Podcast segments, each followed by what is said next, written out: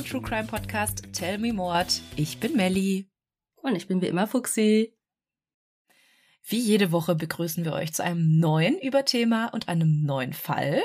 Du bist heute an der Reihe, Fuxi, mit S. Genau, und heute habe ich euch den Suitcase-Mörder mitgebracht. Der wurde uns auch schon so oft vorgeschlagen, auch bei S. Ja, und ich bin richtig, richtig gespannt, weil der Name sagt mir was. Ich habe definitiv schon mal was gehört, wahrscheinlich weil uns das so viele zugeschickt haben. Aber ich habe mich noch nie mit dem Fall befasst. Deswegen für mich jetzt auch eine Premiere, genauso wie für euch vielleicht. Ich muss auch sagen, dass ich davor auch nur davon gehört habe, dass es sowas gibt. Bei der Recherche habe ich dann rausgefunden, dass es viele solcher Taten gab, wo ein Koffer eine Rolle gespielt hat. Mhm. Aber dieser Fall ist doch sehr groß gewesen. Da gab es mhm. extrem viele Informationen dazu. Ja, es gibt ja auch diesen Suitcase-Mörder-Fall oder Fall an sich. Aber ich glaube, in Deutschland ist das auch schon das ein oder andere Mal passiert, dass Leichen in Koffern gefunden wurden oder so. Ja, das ist halt ein nicht so auffälliges Transportmittel, würde ich fast sagen. Ich habe da auch an Jeffrey Dahmer gedacht. Ja, ich auch gerade. Der aus dem Hotel da diesen Koffer mit der Leiche drin hatte. Ich gehe erstmal einen Koffer kaufen, komm mit einem Koffer zurück, schlepp die Leiche dann damit davon. Ja, eigentlich wirklich ein sehr unauffälliges Transportmittel. Ich meine, wo würde sonst eine ganze Leiche reinpassen? Genau, du kannst ja nicht einfach Müllsack hinter dir herschleifen. Äh, das ist ganz schweres Laub. ja. Genau. Und wir begeben uns wieder in die Staaten an die Ostküste. Virginia und New Jersey. Mhm. Und ja, endlich mal wieder ein gelöster Fall. Beziehungsweise vielleicht auch nicht. Vielleicht sitzt nämlich eine unschuldige Person seit 15 Jahren im Gefängnis. Ach nee, sowas mag ich ja nicht, da kriege ich Gänsehaut. Ja, also ich muss sagen, es war jetzt nicht so präsent wie zum Beispiel dein U-Fall für mhm. unschuldig hier mit Avery und dass er mhm. wahrscheinlich wirklich, wirklich unschuldig im Gefängnis sitzt. Mhm. Sondern dadurch, dass es ein Indizienprozess war, haben sich viele Leute damit auseinandergesetzt. Und da habe ich auch die meisten Quellen her, muss ich sagen.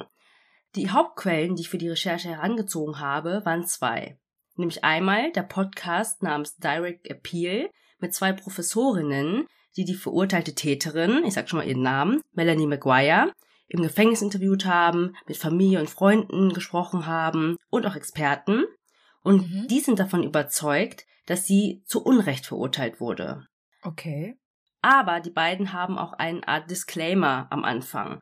Sie sagen, dass nicht alle Seiten gehört worden sind. Da einige der angefragten Personen nicht für ein Interview bereit waren, sei es aus persönlichen Gründen oder auch aus beruflichen Gründen.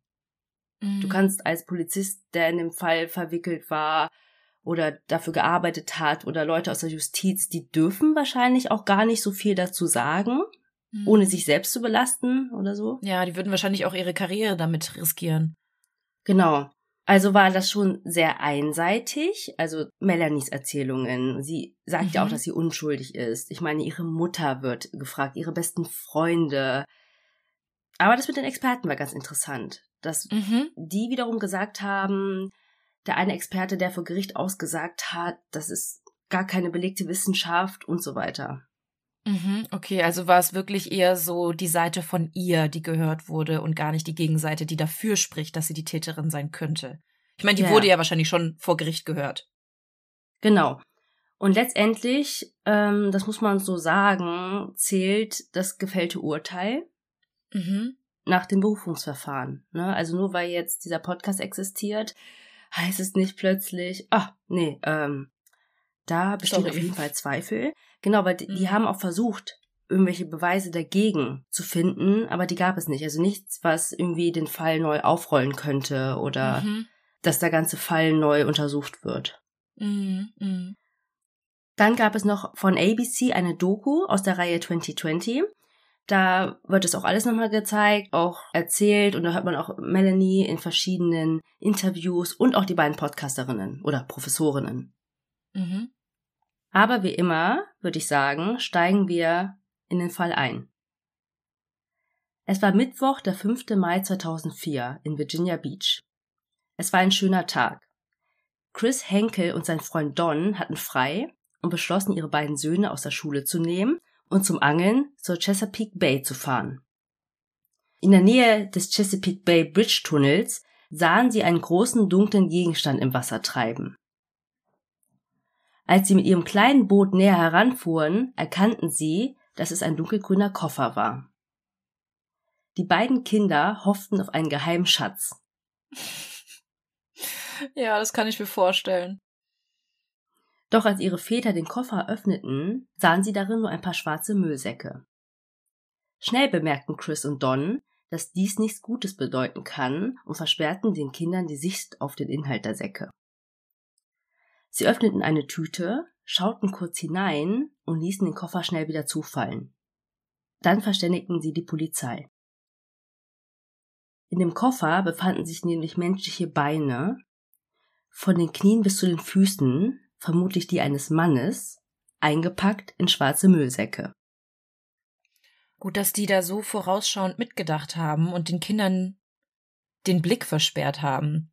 Man kann sich vorstellen, wie neugierig die zwei Kinder gewesen sein müssen, vor allem bei der Ahnung oder bei dem Wunsch, dass es sich dabei um einen Schatz handelt. Mhm, auf jeden Fall.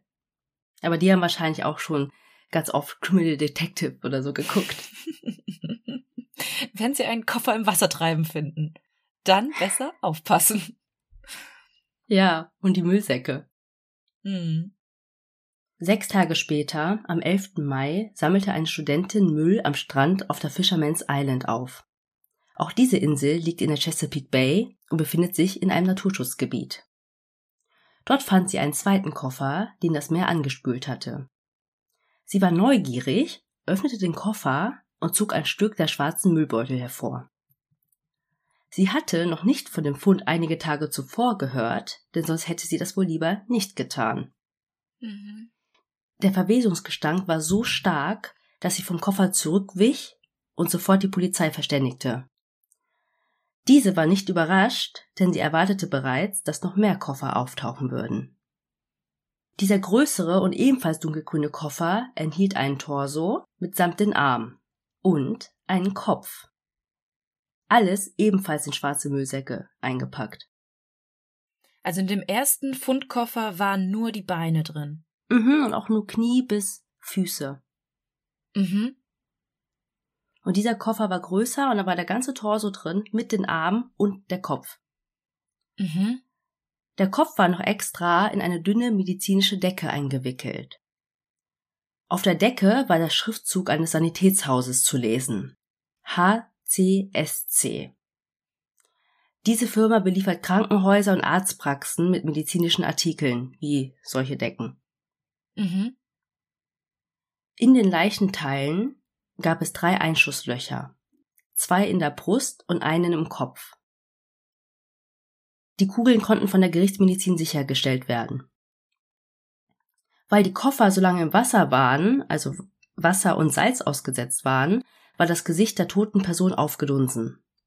Und nun wurde klar, dies kann kein natürlicher Tod gewesen sein. Und die Polizei in Virginia Beach leitete eine Mordermittlung ein. Und vor allem stellte sich die Frage, wo sind die anderen Körperteile? Ja, stimmt, es fehlen ja noch die Arme, richtig? Nee, die Arme waren am Torso dran.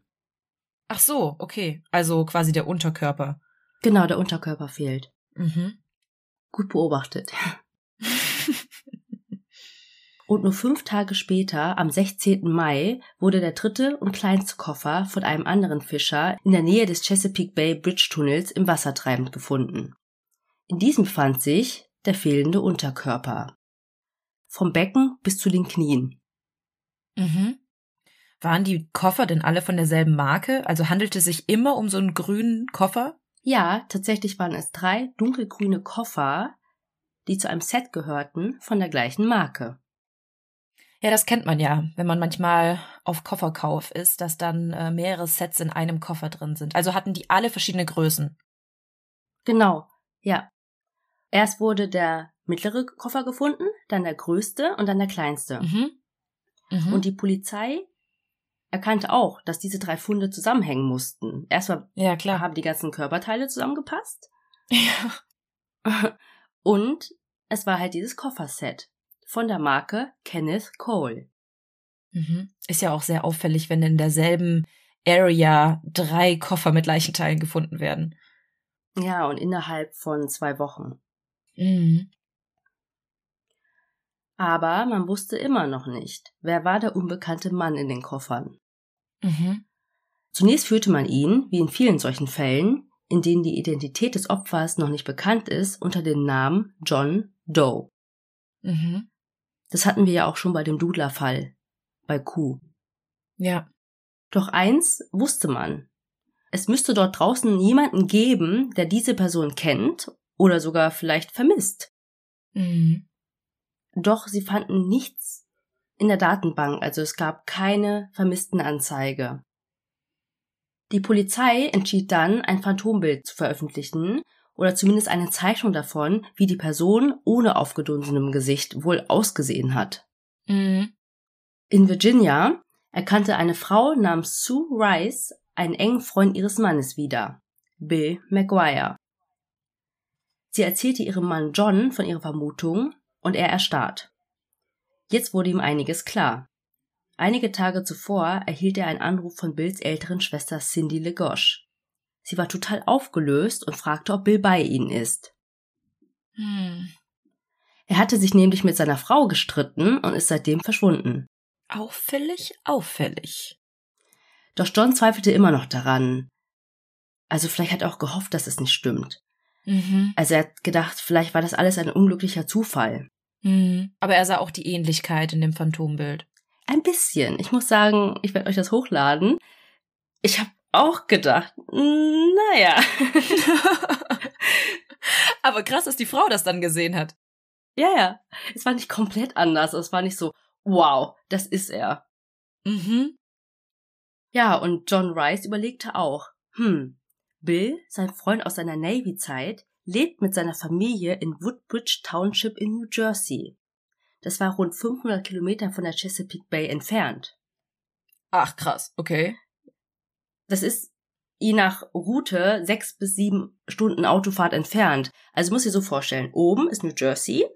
Mhm. Ich lade euch auch eine Karte hoch. Vielleicht mache ich auch selber einen Screenshot von ähm, Google Maps oder so. Dann ist im Süden Virginia Beach und die Chesapeake Bay. Mhm. Es war beides an der Küste sozusagen, Ja. aber wirklich 500 Kilometer entfernt. Mhm. Also nicht mal eben ein Wochenendtrip. Mhm. Doch um sicher zu gehen, meldeten sich die beiden bei der Polizei und sie fuhren am 21. Mai nach Virginia Beach, um ihn möglicherweise zu identifizieren. Und sie waren sehr nervös. Ich meine, wie oft sieht man einen toten Menschen? Aber die Frau wurde nicht kontaktiert. Nein, das haben sie noch nicht gemacht. Mhm. Also, die Familie Rice wohnt ja in Virginia auch Mhm. und sie sind quasi nur rübergefahren nach Virginia Beach. Mhm. Und Bill mit seiner Familie lebte in New Jersey.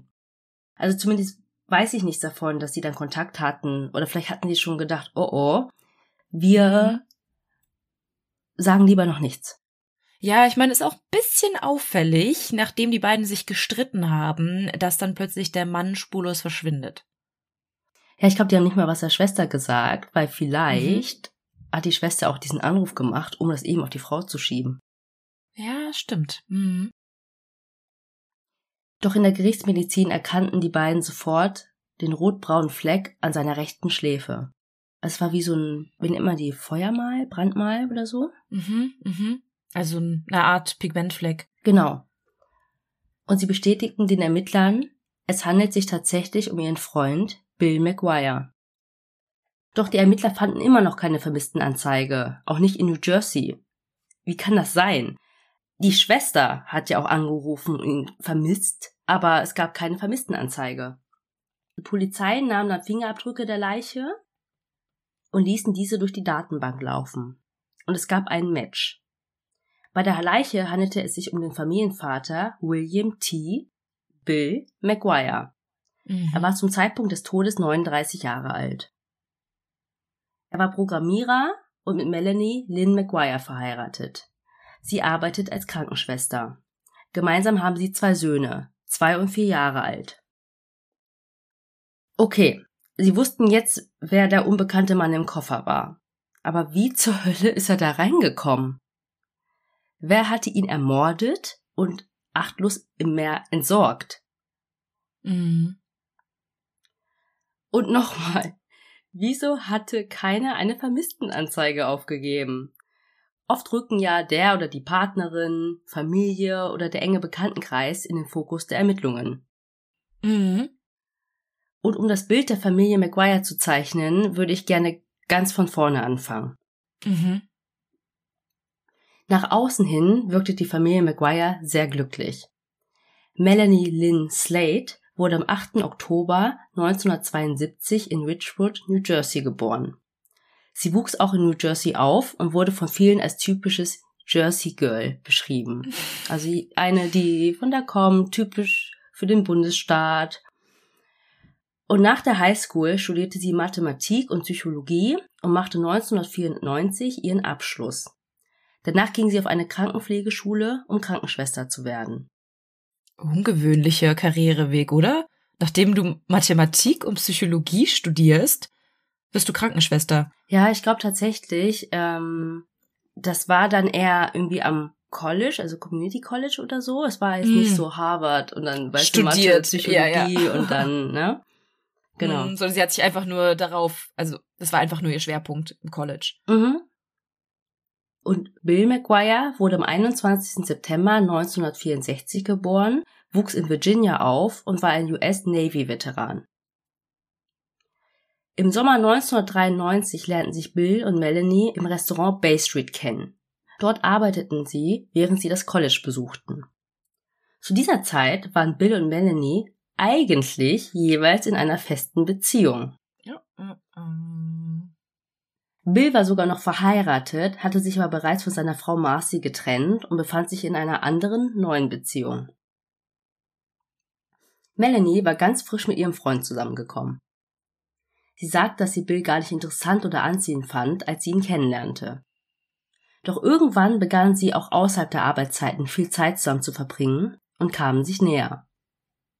Da kam es, wie es kommen musste. Es entwickelten sich Gefühle, sie betrogen ihre derzeitigen Partner, machten Schluss und kamen dann zusammen. Nie ein gutes Omen für eine Beziehung. Genau, also habe ich auch gedacht. Eigentlich keine gute Basis schon. Mhm. Melanie war sehr hübsch, klein, zierlich, hatte glänzende braune Locken und ein schönes Lächeln. Bill war Ex-Navy und Freunde sagen über ihn, dass er witzig, loyal und insgesamt ein guter Freund war. Im Jahr 1999, nach fünf Jahren Beziehung, heirateten die beiden. Sue Rice, die Bill identifiziert hatte, erzählte, dass sie noch nie zuvor auf so einer extravaganten und pompösen Hochzeit war. In der Doku gibt es auch so richtige Videos von der Hochzeit. Mhm. Das hat mich ein bisschen an hier. Carla Barbie Killer. Ja, ja. Erinnert. ich musste sofort daran denken. Ich muss aber echt sagen, ne, es ist so, dass wenn ich mir manchmal so Hochzeiten, Videos oder keine Ahnung, irgendwas von damals angucke, denke ich manchmal, hm, äh, Brautkleider heute sind ein bisschen schöner. Mhm. Aber ich muss sagen, dass ich Melanie wirklich so hübsch finde und auch ihr Kleid so schön aussieht. Also ich lade euch dazu auch Fotos hoch. Und die beiden wirkten super glücklich am Tag ihrer Hochzeit. Also das sagen viele dann in der Doku. Mhm. Bill wirkte, als ob er seine Traumfrau heiraten würde.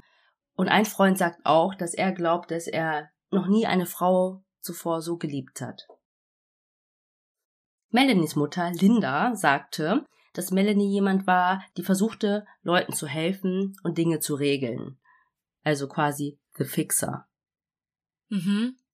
Sie wollte sein Leben besser machen, ihn ändern und ihn glücklich machen.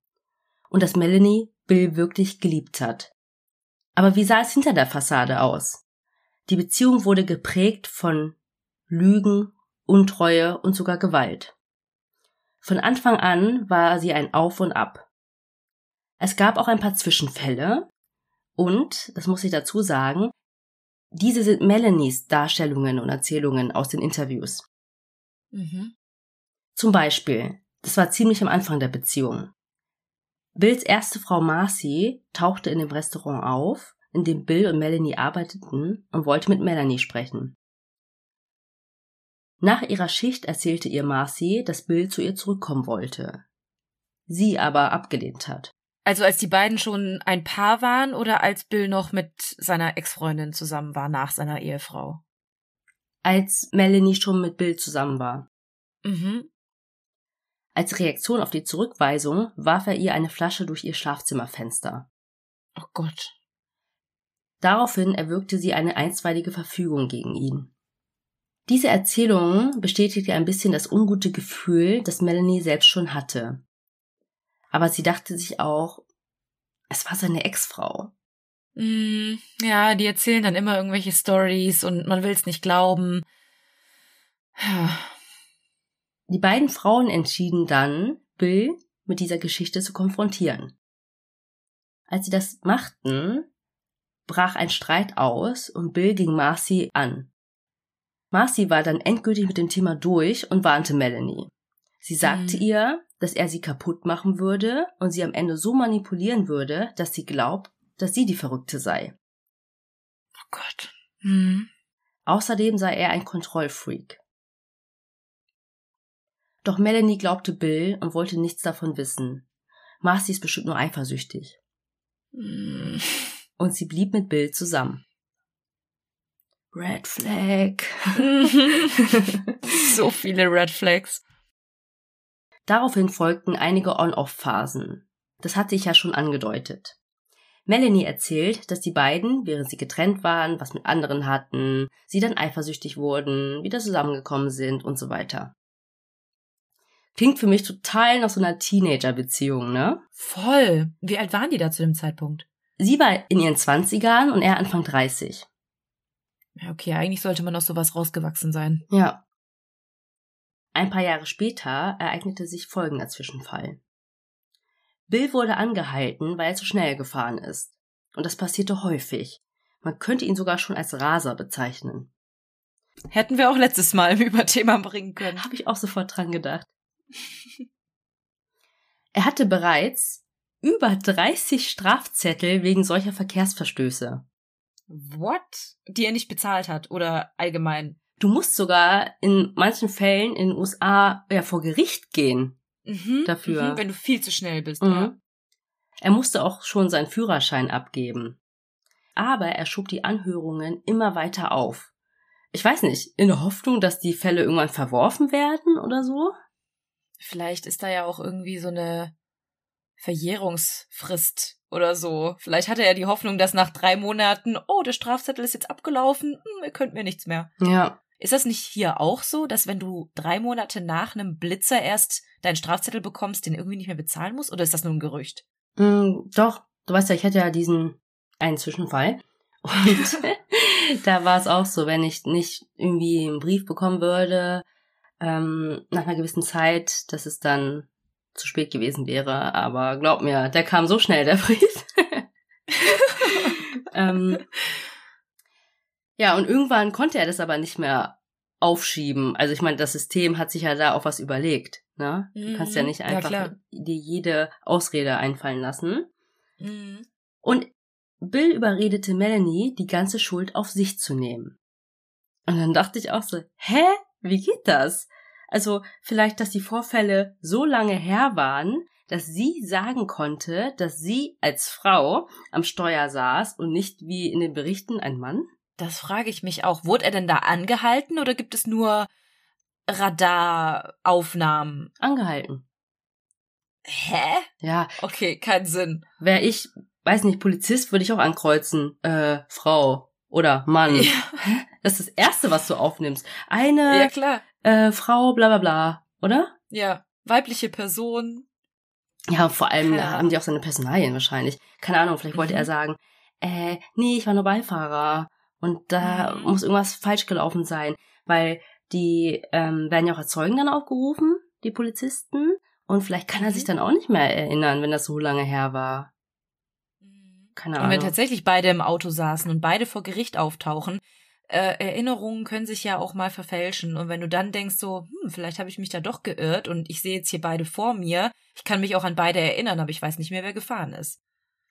Ja, und ich glaube auch, das sind ja so kleinere Delikte. Also wenn das wirklich so abläuft, wie es ganz oft in so Filmen und Serien gezeigt wird, so zack, zack, rein, raus. Ne, es wird ja ganz oft gezeigt, ähm, mhm. Wenn es um Pflichtverteidiger geht, was die für einen Job mhm. haben, dann stehen sie da mit irgendeinem, zahlen sie die 300 Euro, klopf, klopf und dann. Ja, genau. Nächster. Next. Nee, da wird auch immer so eine Zahl vorgelesen. Ja. Fall XY 1, 2, 3, 4, 5. naja.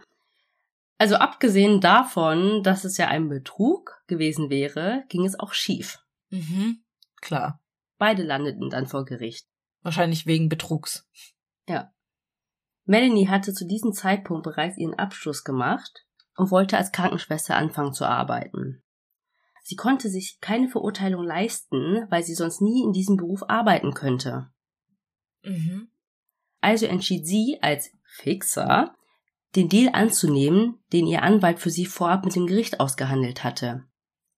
Sie bekannte sich der Prozessbehinderung und Falschaussage für schuldig. Damit war aber dann auch klar, dass Bill am Steuer saß. Er wurde aber dann nur für die Verkehrsverstöße verurteilt und bekam einen Eintrag in sein Strafregister und Sozialstunden aufgebrummt.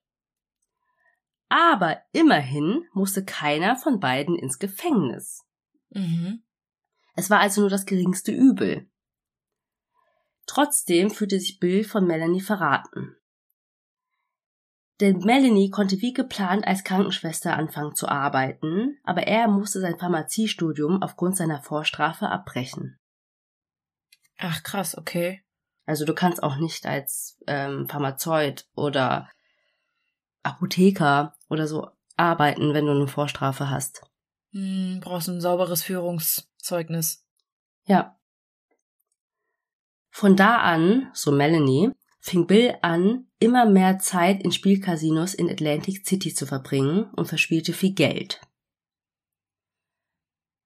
Zu eurer Info, Atlantic City ist etwa anderthalb Stunden Autofahrt von Woodbridge Township entfernt. Da haben die beiden gewohnt. Mhm. Das wird noch wichtig. Also Atlantic City wird noch sehr oft vorkommen. Mhm.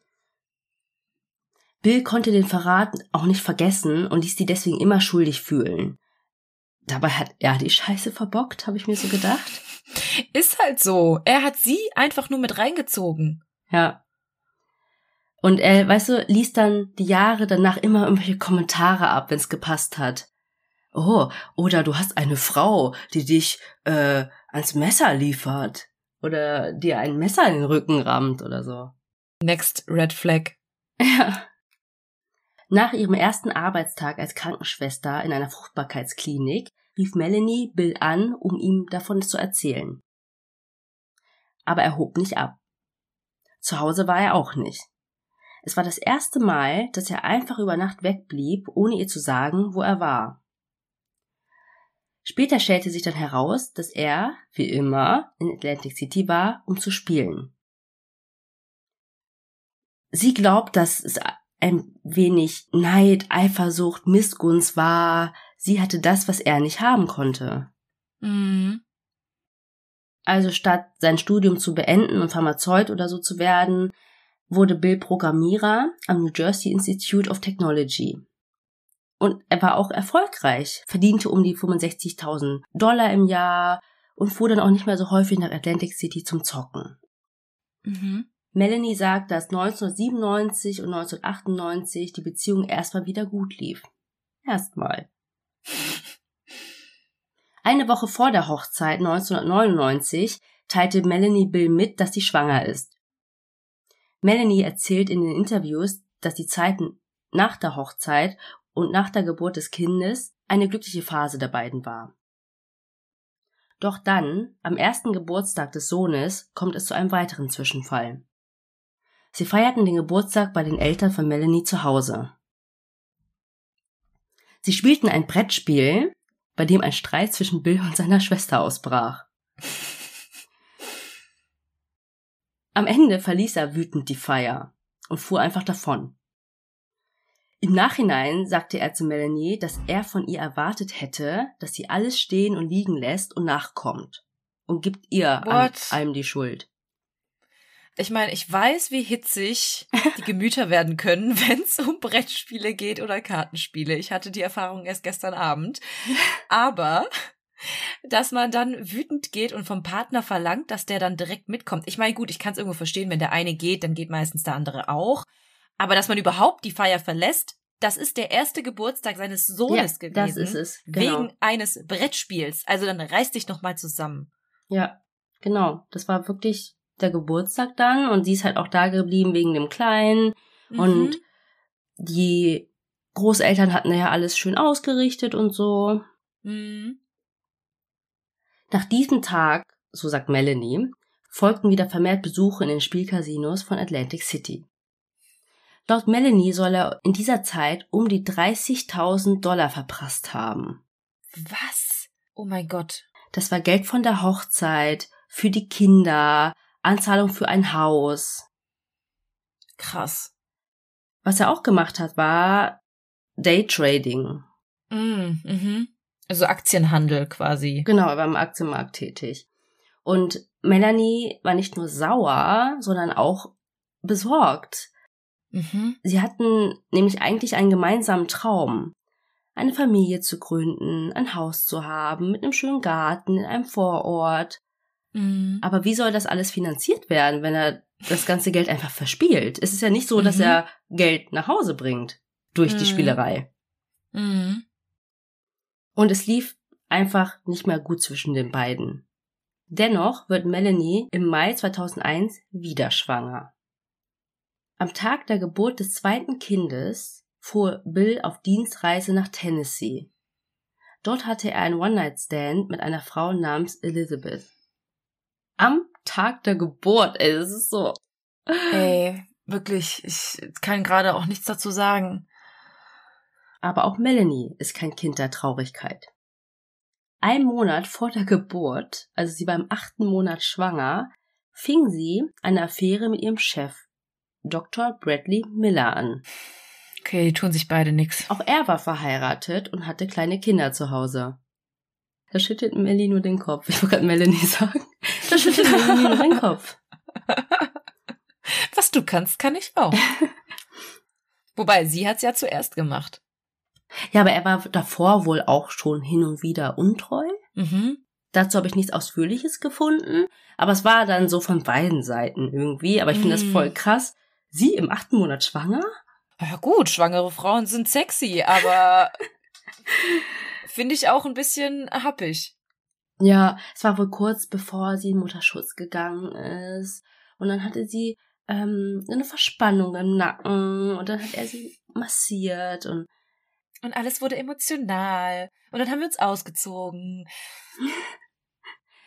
I couldn't help it, hat sie dann auch gesagt. Und boah, das muss ich noch kurz erzählen. Vor Gericht, ne, wird der Arzt, ne, Dr. Bradley Miller, ich nenne ihn jetzt noch Dr. Miller, oder Brad befragt und er hat das auch so erzählt, also das mit der Verspannung, das habe ich mir nicht ausgedacht. Aber dann erzählt er, dass sie ihn oral befriedigt hat an dem Tag.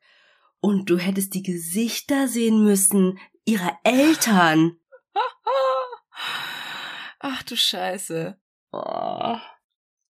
Ja, das ja. ist natürlich dann vor Gericht, gerade bei so einem Prozess, da kommt halt alles auf den Tisch. Alles. Mhm. Und wenn es dann gerade um die Beziehung zwischen der Angeklagten und dem Mordopfer geht, da gibt's halt keine Tabus mehr. Mhm.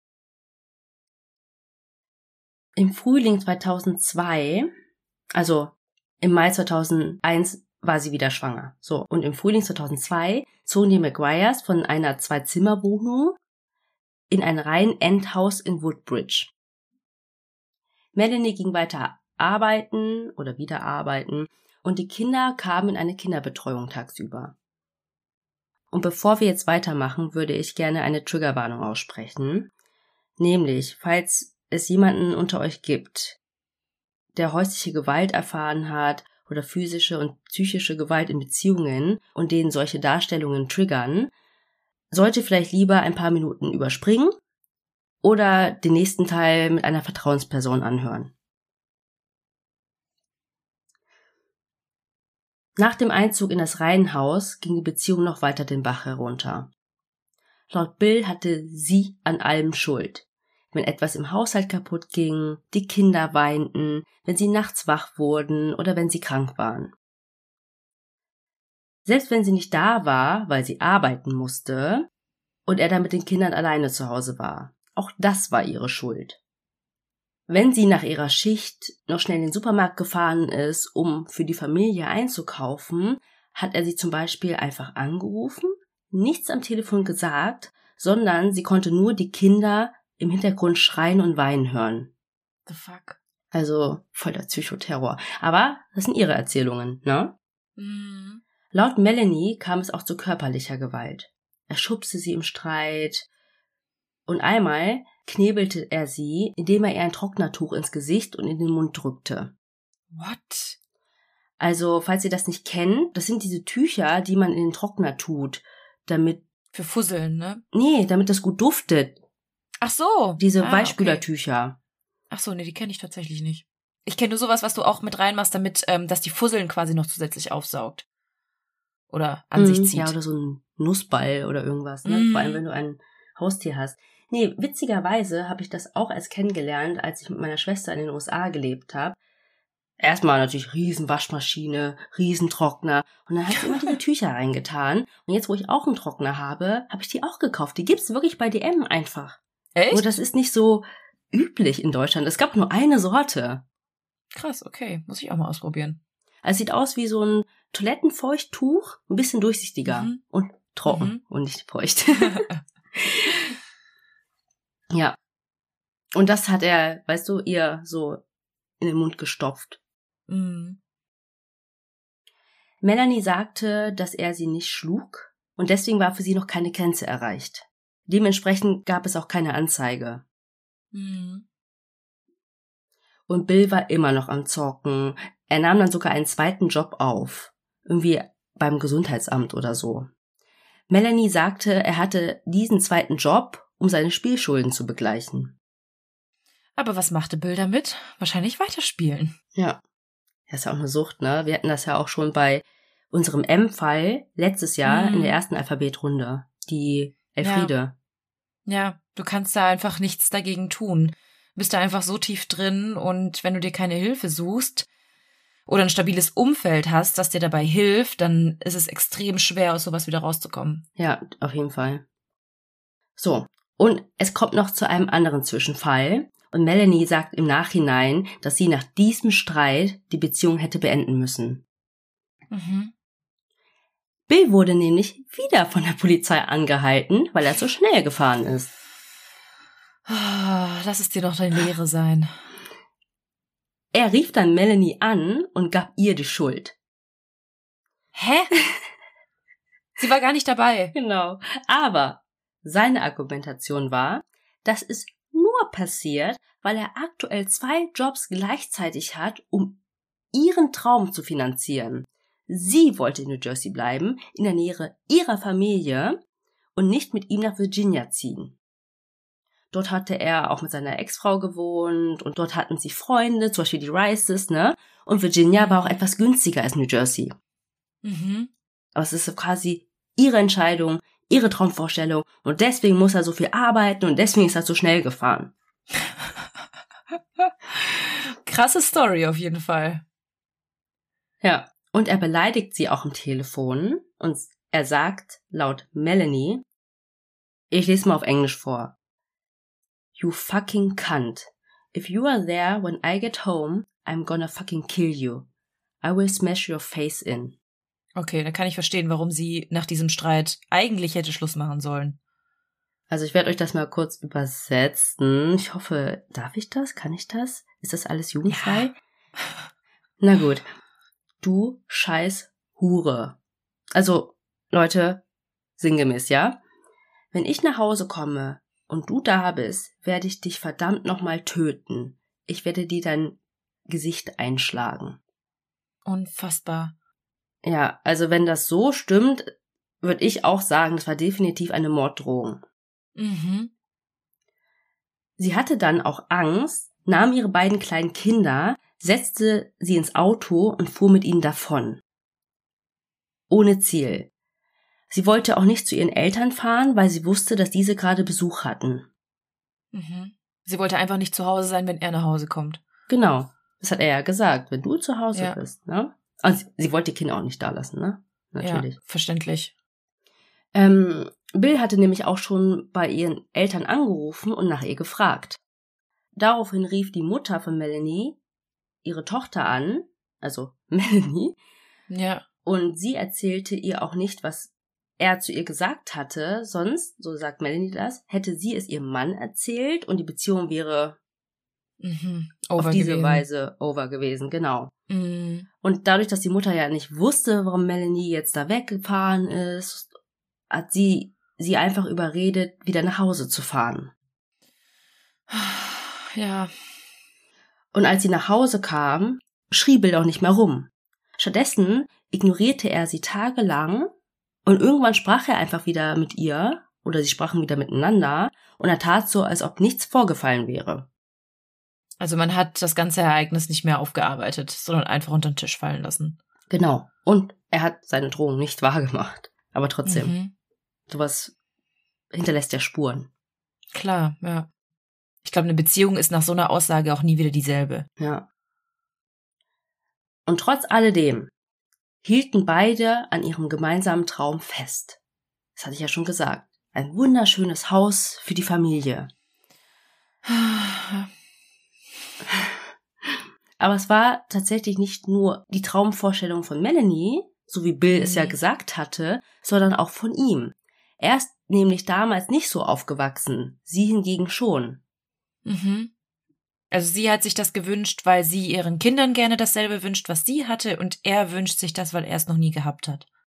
Genau. Und die beiden, also vor allem Bill, verbrachten viel Zeit damit, im Internet nach der passenden Immobilie zu suchen. Also wir kommen jetzt auch schon zu der Nacht. Aber es war wichtig, ne, dass wir das Bild dieser Beziehung zeichnen, weil darum mhm. wird es mhm. auch gehen. Mhm. Hatte sie Gründe? Hatte sie ein Motiv? Mhm. Also so nach ihren Erzählungen, dem, was ich jetzt von dieser Beziehung gehört habe und wie die letzten Jahre der beiden abgelaufen sind. Naja, ich weiß nicht, ob es direkt ein Mordmotiv gäbe. Allerdings wäre es auf jeden Fall ein Grund, die Beziehung zu beenden. Ja, und sie sagt ja auch nach diesem einen Streit, wo er so ausrastet am Telefon, sie hätte einfach die Beziehung beenden müssen. Beziehungsweise hat sie gesagt, sie hatte die Stärke zu gehen, aber nicht die Stärke wegzubleiben. Mhm, mhm. Und vor allem, was passiert danach, wenn er halt schon so ein Psycho in der Beziehung ist und ihr solche Drohungen macht? Was würde er tun, wenn sie wirklich geht? Ja, ich muss aber sagen, ich weiß nichts von irgendwelchen Charakterzügen von ihm, dass er vielleicht danach so, mhm. es tut mir so leid, oh, ich war so gestresst und das hätte ich nicht mhm. sagen dürfen. Aber laut ihren Erzählungen hat er das ja totgeschwiegen. Mhm. Ja, das ist halt auch alles mit Vorsicht zu genießen, muss Eben. man schon so sagen. Das meine ich ja. ja. Er ist nicht mal da, um seine Version zu erzählen. Nee, ja. Und wie du am Anfang gesagt hast, ich meine, ich weiß nicht, wie viele Podcast-Folgen wir so gestartet haben. Eigentlich waren sie eine glückliche Familie. Eigentlich sagen alle Freunde, sie waren total happy miteinander. Ja, hinter die Fassade kannst du nicht blicken und wenn du am Ende nur noch die Aussage der verurteilten Mörderin hörst, klar stellt sie sich dann in ein besseres Licht, als das vielleicht äh, so war. Und sie hat mit Sicherheit auch ihre Schuld an dem ein oder anderen Thema gehabt. Ja. Weiß man nicht. Man will ja auch nichts unterstellen. Vielleicht hat sie auch mit allem recht, aber es ist einfach so ein Beigeschmack dabei. Ja, wie du sagst, mit Vorsicht zu genießen. Mhm.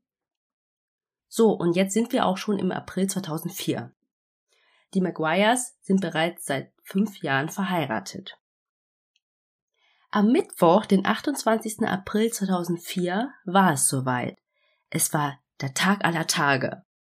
Heute sollten die Maguires den Kaufvertrag unterschreiben. Für ein großes, freistehendes Einfamilienhaus mit einem riesengroßen Garten. Sie malten sich bereits aus, wie sie dort Barbecues veranstalten und die Kindergeburtstage feiern würden. Mhm. Doch dieser Traum hatte auch seinen Preis. Ich wollte gerade schon fragen. 500.000 US-Dollar. Das Haus war, wie ich auch an deiner Reaktion schon merke, eigentlich über den Möglichkeiten der Maguires. Mhm. Aber Melanie sah es als eine Art Investment. So war das Geld gebunden. Besser als dass Bill das Geld ausgibt und verspielt. Ja, gut, er kann es ja trotzdem noch ausgeben und verspielen. Die werden ja wahrscheinlich nicht 500.000 Euro einfach so gelatzt haben, sondern müssen das auch der Bank abbezahlen. Genau. Also du hast eine Anzahlung, ne? Also dein Eigenkapital, was du einbringst, das ist weg, mhm. ne? Ähm, und dann hast du die Kreditrate. Aber ich glaube, das mhm. meint sie mit gebunden. Es ist kein Geld, was zur freien Verfügung da ist oder was mhm. weggespart wird. Ne? Ja, ja. Mhm. Sondern das einmalig Gesparte ist ja dann quasi schon weg. Ja, aber du hast vollkommen recht, ne? Ähm, es hindert ihn ja trotzdem nicht daran, es auszugeben. Mhm. Mit dem Gedanken, es könnte mehr werden. Ja. An diesem Tag war Melanie sehr viel an ihrem Handy und simste, unter anderem mit ihrem Chef. Zwinker. Wusste Bill eigentlich, dass Melanie was mit ihrem Chef hatte? Zumindest sagt sie nicht, dass er es definitiv wusste, aber sie erzählt auch, dass sie seit mehreren Monaten, wenn nicht sogar schon Jahren nicht mehr intim waren, also nach der Geburt des zweiten Kindes, und dass er vielleicht dann schon was vermutet hat. Mm, mhm. Aber es war auch nicht so unüblich, dass sie mit ihrem Chef so viel Kontakt hat. Sie hat in so einer Fruchtbarkeitsklinik gearbeitet und sie war eine der Krankenschwestern, die ihm zugeteilt waren. Mhm, mhm. Am Abend telefonierte Bill noch mit zwei Freunden, unter anderem John Rice, um ihnen die tolle News mitzuteilen. Und jetzt folgt die Version von Melanie. Nachdem sie die Kinder dann ins Bett gebracht haben, stießen Melanie und Bill mit einem Glas Rotwein auf den Kauf an. Denn bis zum Schluss war nicht sicher, ob sie die finale Finanzierungszusage überhaupt bekommen würden. Sie schiefen irgendwann im Wohnzimmer auf der Couch ein. Zwischen drei und vier Uhr morgens wachten die beiden dann total verbacken auf. Das Haus war bereits ein kleines Chaos, denn überall standen schon Umzugskartons und Säcke voller Kleidung. Denn sie würden ja bald umziehen. Mhm. Melanie fing dann an aufzuräumen. Boah, ich kenne das so. Du wachst auf und denkst so, okay, umräumen, aufräumen. Egal, es ist vier Uhr morgens, ja. egal. Egal. Sie fragte ihn dann, ob er glücklich wäre. Aber Bill war, zu ihrer Überraschung, überhaupt nicht glücklich und fing wieder an, ihr Vorwürfe zu machen. Sie hätten das Haus ja nur gekauft, weil sie nicht mit ihm nach Virginia ziehen wollte. Da, wo er lieber hin wollte, beziehungsweise zurück wollte. Sie würden jetzt in ein Haus ziehen, das viel zu teuer wäre. Und dann muss er da auch noch mit ihr hinziehen. Hä? Er hat doch alles zugesagt. Also er hätte doch mal viel früher was sagen können. Ja, ich glaube, er wollte das. Er wollte es nur an einem anderen Ort oder vielleicht ging das dann nicht anders oder er ist einfach ein bisschen, wie nennt man das? Top oder Hop? Wie nennt man das? Tipp oder Top? Top oder Top. Ja. ja, du weißt, was ich meine. Ja, ich weiß, was du meinst, aber ich denke mir, wenn das Haus halt so teuer ist, da denkst du dreimal drüber nach, ob du das wirklich kaufst. Und wenn er Bedenken hat, dass das zu teuer ist oder vielleicht doch an einem anderen Standort, dann sagst du das doch, bevor du den Kaufvertrag unterschreibst, oder? Ja, aber dann dieser Traum und mm, ja. Es wirkt halt so, als hätte er einfach richtig Lust, ihr die Schuld für alles in die Schuhe zu schieben. Laut ihrer ja, Aussage. Genau. Damals hast du mich ja auch einfach hintergangen. Mhm. Und dann brach halt der richtige Streit los, ne? Sie ging dann aus dem Zimmer, um ihm aus dem Weg zu gehen. Sie ging ins Bad, um Wäsche zu machen. Und er folgte ihr. Er sah dann im Wäschekorb, dass eins dieser Dryer Sheets aus dem Ärmel eines der Kleidungsstücke der Jungs rausschaute. Und das war irgendwie der absolute Trigger für ihn. Und er rastet komplett aus. Er schrie sie an, warf ihr vor, was für eine schlechte Mutter sie sei, dass die Jungs daran ersticken könnten und so weiter. Okay. Er drückte sie gegen die Wand und stopfte ihr das Tuch in den Mund. Und dann schlug er ihr mit der flachen Hand ins Gesicht. Melanie sagte in einem Interview, dass er ihr so doll ins Gesicht schlug, dass ihr Kiefer gebrochen wäre, wenn er die Faust benutzt hätte. Sie riss sich dann von ihm los, rannte ins Kinderzimmer, schnappte sich den jüngsten Sohn, der von dem ganzen Lärm aufgewacht war, und schoss sich mit ihm im Bad ein. Bill lief weiter durchs Haus, schrie rum, und er sagte, dass er sie jetzt verlässt, dass er geht, dass er nicht mehr zurückkommt und dass sie den Jungs dann erklären soll, warum sie ohne Vater aufwachsen. Melanie hatte dann total Angst und sie verließ das Bad erst, als sie die Haustür zuschlagen hörte und hörte, wie er sein Auto startete. Mhm. Und ab hier war Bill verschwunden und keiner hatte ihn seitdem mehr gesehen. Okay, das ist ihre Schilderung des Abends. Genau. Das kann keiner so rekonstruieren und auch nicht mit den Details. Mhm. Mhm. So, fassen wir einmal kurz zusammen, was wir wissen. Also, ich glaube, wie die Beziehung zwischen den beiden war, das brauchen wir nicht zusammenzufassen. Aber mhm. am 28. April, also in der Nacht vom 28. auf den 29. April, ist Bill gegangen. Mhm. Am 5. Mai wurde der erste Koffer gefunden, am 11. Mai der zweite, am 16. Mai der dritte, am 21. Mai wurde Bill durch Sue und John Rice identifiziert mhm. und am 26. Mai erfährt Melanie von Bills Tod. Also ein Monat später. Und es gab keine Vermisstenanzeige in der Zeit. Ja, wenn man ihrer Version Glauben schenkt, dann, denke ich, war sie froh, nichts von ihm zu hören. Ja. Also wenn man dem wirklich glaubt, was sie da sagt, dann kann ich verstehen, dass es keine Vermisstenanzeige gab, weil sie wahrscheinlich einfach froh war, dass sie nichts mehr von ihm gehört hat. Ja, sehe ich ganz genauso. Als ich in den Recherchen war, habe ich genau das gleiche gedacht. Boah, dieser Penner kann dahin gehen, wo der Pfeffer wächst. Mhm. Aber wenn die Kinder auch noch involviert sind, das ist der Vater deiner Kinder, du möchtest ja trotzdem wissen, was mit ihm ist. Ja, und was mir jetzt auch gerade einfällt, die haben ja das Haus gekauft. Die haben ja diesen Kaufvertrag unterschrieben und du bist ja dann auch an die Hypotheken gebunden. Und äh, die waren ja so geplant, dass beide arbeiten gingen. Ja, und bezahlen und dann stand auch noch der Umzug an. Also, genau. Und jetzt folgt ein Jahr an Ermittlungen gegen Melanie McGuire als Hauptverdächtige. Mhm. Und während dieser Ermittlungen wurden belastende Indizien gegen sie gefunden. Also von Befragungen durchgeführt, ihr Telefon angezapft und tatsächlich hat man Aufnahmen von Telefonaten mit einer Länge von 500 Stunden über 40 Tage. Boah. Am 2. Juni 2005, mehr als ein Jahr nach dem Mord und dem Auftauchen der Koffer, brachte Melanie ihre Kinder, die mittlerweile drei und fünf Jahre alt waren, zur Kinderbetreuung. Nachdem sie gegen 9.30 Uhr das Gebäude verlassen hatte, ging sie über den Parkplatz zu ihrem Auto. Dort nahm die Polizei sie dann fest. Melanie wird wegen Mord ersten Grades, Zerstückelung eines menschlichen Körpers, Prozessverzögerung, Falschaussage und Besitz einer Waffe zu illegalen Zwecken angeklagt. Aufgrund der Mordanklage wurde sie sofort ins Gefängnis eingeliefert, konnte aber die Kaution in Höhe von 750.000 US-Dollar stellen. What? Also durch Familie und Freunde. Und wahrscheinlich war auch das Haus als Sicherheit da. Mhm.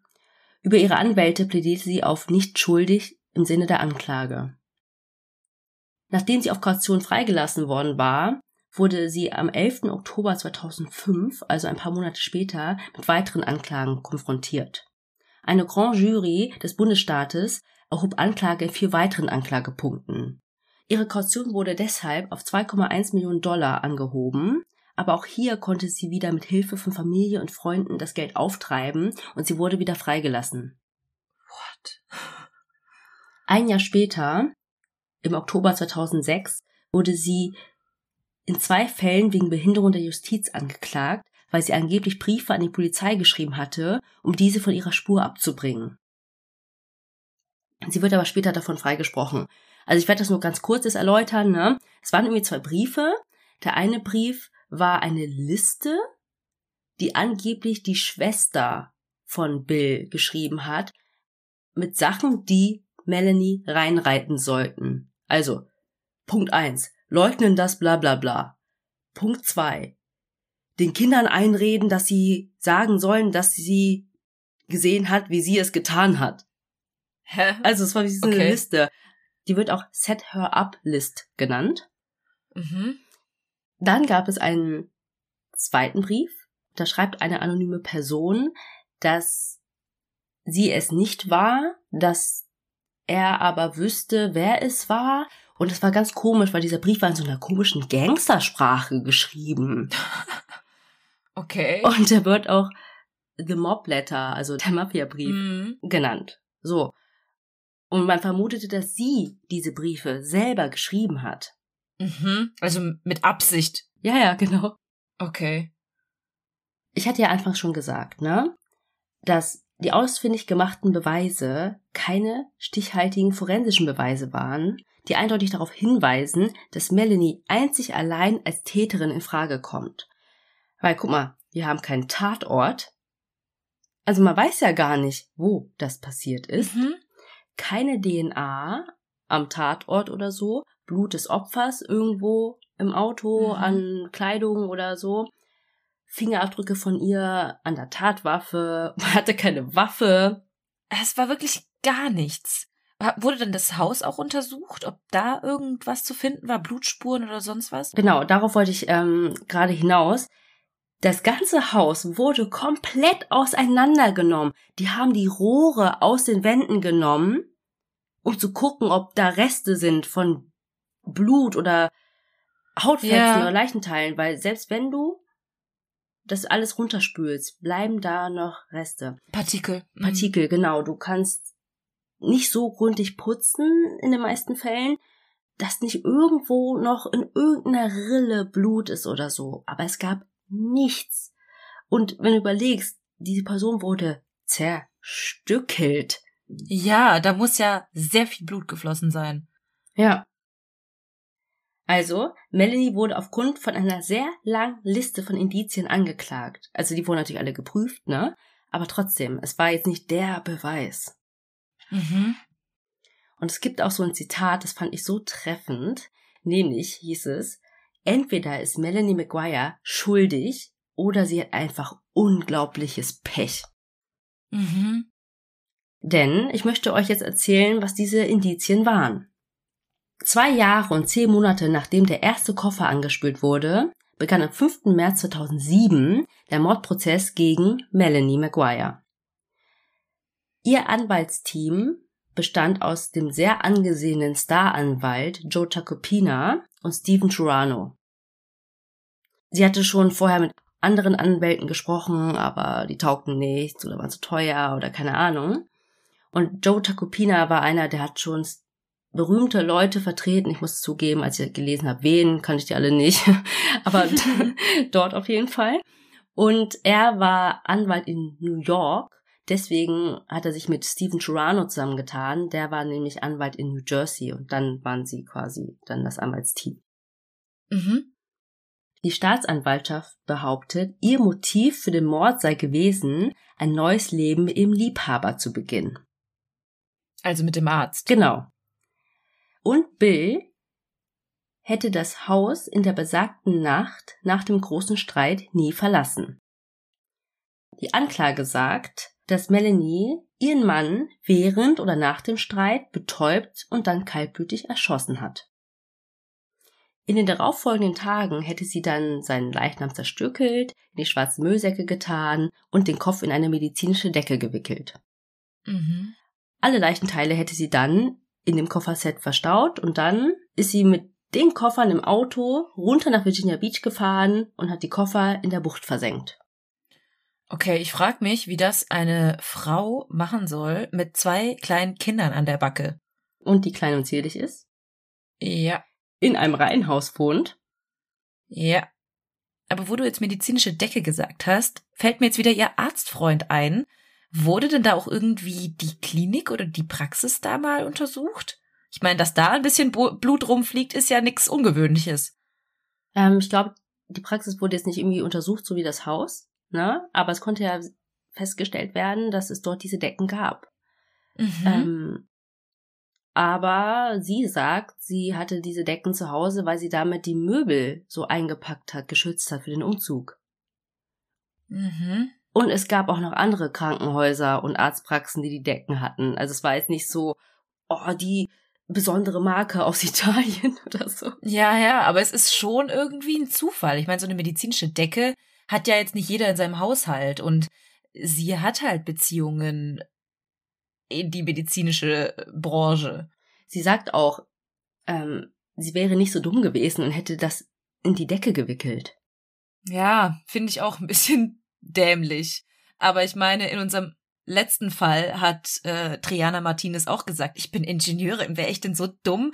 Ein Auftragsmord am helllichen Tag? Ja, vielleicht ist das der Clou der ganzen Sache. Ja, und wie rational bist du in so einer Ausnahmesituation? Mhm.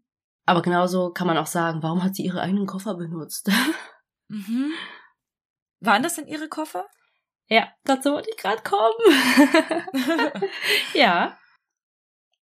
Ich weiß nicht, ob wir das hinkriegen. Vielleicht machen wir das. Ich würde euch jetzt gerne die ganzen Indizien vortragen. Und dann könnten wir, immer wenn ich sage, Indiz Nummer eins, kann so ein Geräusch kommen.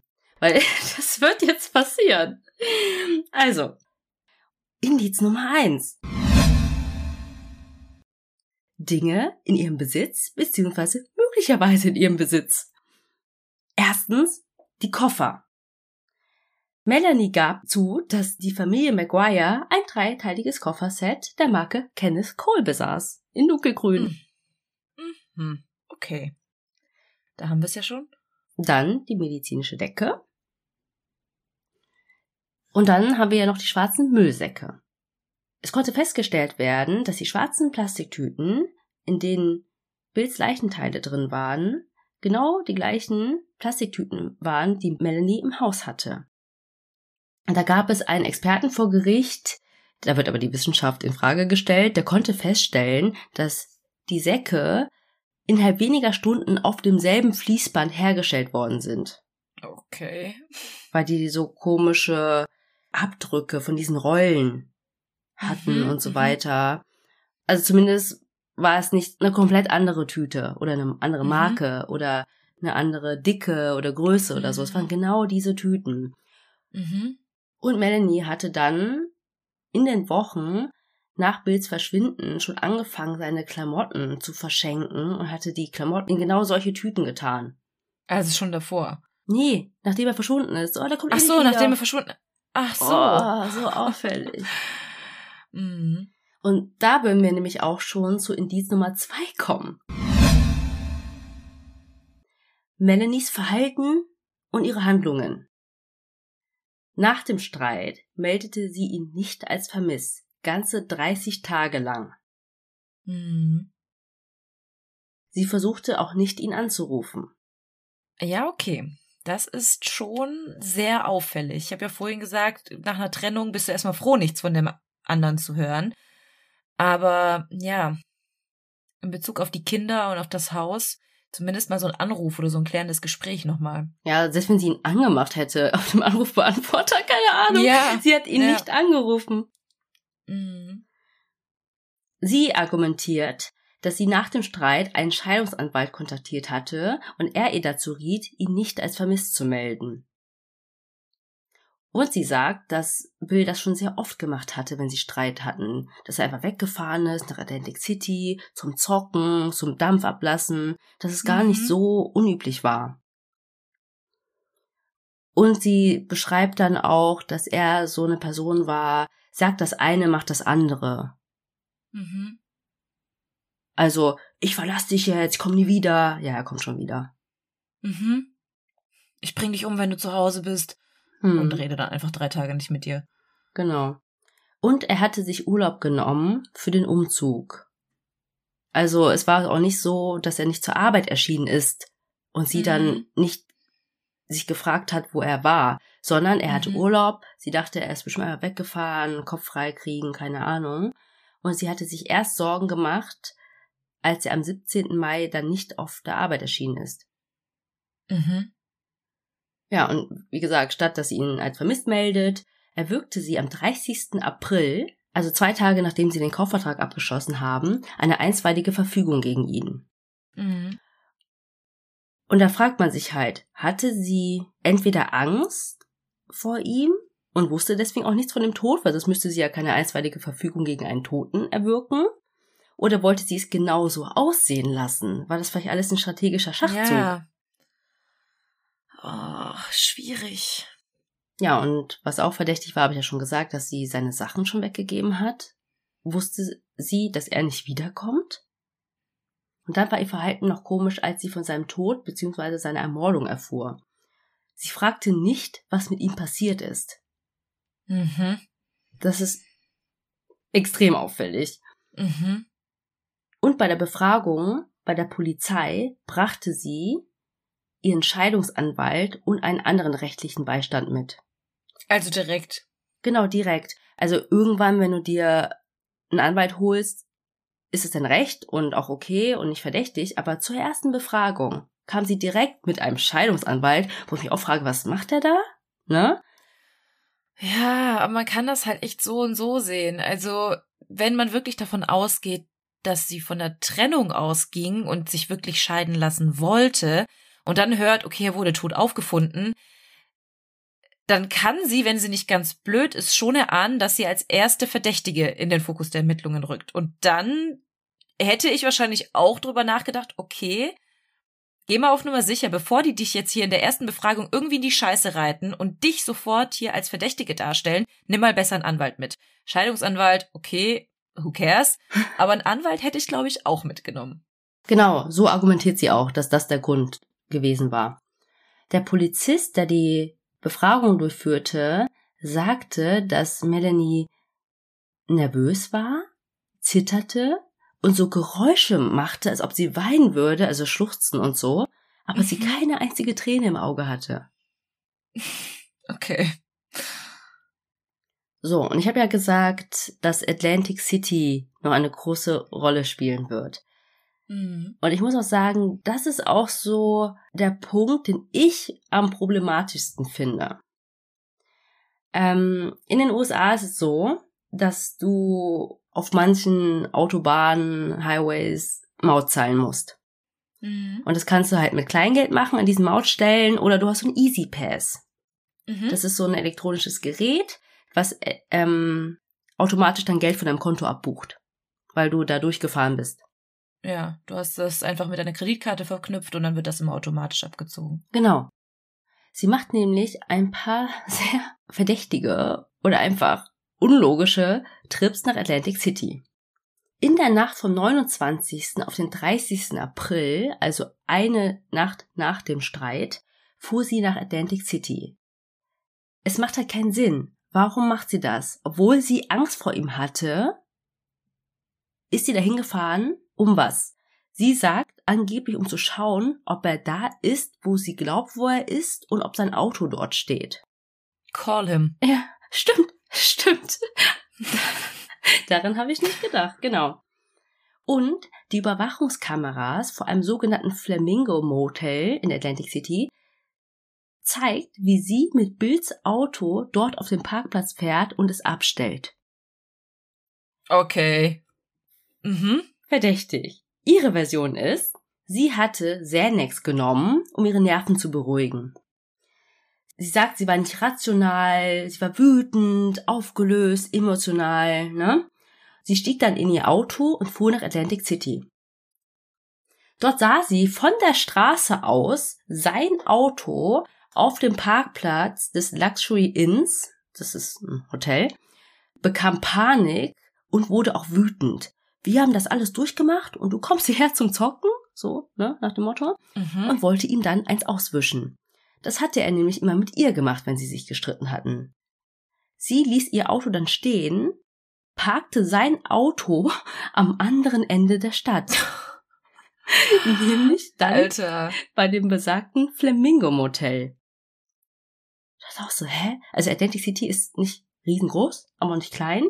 Aber sie hat gesagt, sie wollte einfach das Auto in so einer richtigen Scheißgegend dann hinstellen, weil dass er dann mhm. quasi rauskommt und denkt, wo ist mein Auto? Wurde ich abgeschleppt? Mhm. Keine Ahnung, wurde es geklaut? Und beim Luxury Inn gab es keine Überwachungskameras, die das hätten sehen können. Mm -mm, nein, aber dann beim Flamingo Hotel fährt sie ja mit Bills Auto da auf dem Parkplatz und ihre Erklärung ist und dann läuft sie weg. Genau. Jetzt wir's auf. Statt dass sie dann vom Flamingo Motel mit einem Taxi zurück zum Luxury Inn fährt, wo ihr Auto steht, ne? Nimmt sie ein Taxi nach Hause, nach New Jersey. Anderthalb okay. Stunden nach Woodbridge kein Township. Sinn. Kein Sinn. Mhm. Genau. Und dann erzählt sie natürlich auch, dass das kein registriertes Taxi war. Das war irgendwie so ein Privatauto. Weißt du, wie heutzutage Uber? Ja. Der Mann, den beschrieb sie auch als, ähm, ja, mittleren Alters mit Bart. okay. Ähm, setzte sie dann in der Nähe vom Bahnhof in Woodbridge Township ab. Sie begründet das damit, dass sie sich durch die Medikamente nicht mehr sicher gefühlt hat, selber zu fahren. Deswegen hat sie das Taxi genommen. Und das Taxi hat einfach mal 300 Dollar gekostet. Und wie und wann hat sie ihr eigenes Auto wieder abgeholt? Jetzt kommt's. Statt dass sie vom Bahnhof in Woodbridge Township einfach nach Hause fährt. Ja. Oder jemanden anruft, der sie dort abholt. Aber sie sagt, ähm, ja, sie hat sich geschämt und wollte niemandem davon erzählen. Ist sie wieder mit einem anderen Taxi zurück nach Atlantic City gefahren. Zum Luxury Inn, zu ihrem Auto mhm. und ist mhm. dann mit dem Auto zurückgefahren. Die Fahrt hat dann auch wieder um die 300 Dollar gekostet. Hä? Ich verstehe es nicht. Gibt es dafür Belege? Also können die Taxifahrer das irgendwie bezeugen? Die wurden, die wurden nicht, nicht, gefunden. gefunden. Mhm. Aber es ist eine ganz komische Story. Komplett. Also anstatt dass sie dann sagt, okay, der hat mich zu meinem Wagen gebracht und damit bin ich nach Hause gefahren. Warum dieser Schlenker? Warum dieser Bahnhofszwischenstopp? Ja, sie sagt halt, sie war halt voll durch den Wind. Mhm. Die Frage ist halt, warum ist, okay, sie ist nicht mit ihrem eigenen Auto gefahren, weil sie sich nicht sicher gefühlt hat und so. Ja. Okay. Mit den Medikamenten. Aber sie lässt ihr Auto stehen, das sie am nächsten Tag braucht. Sie muss ja ihre Kinder wegbringen und so weiter und so weiter. Also ihre Story ist dann, dass sie dann voll fertig, ne, sie quasi durchgemacht, wenn du es so siehst, ne? Dann wieder zu Hause war, genappt hat, also ihre Kinder waren bei den Eltern, ne?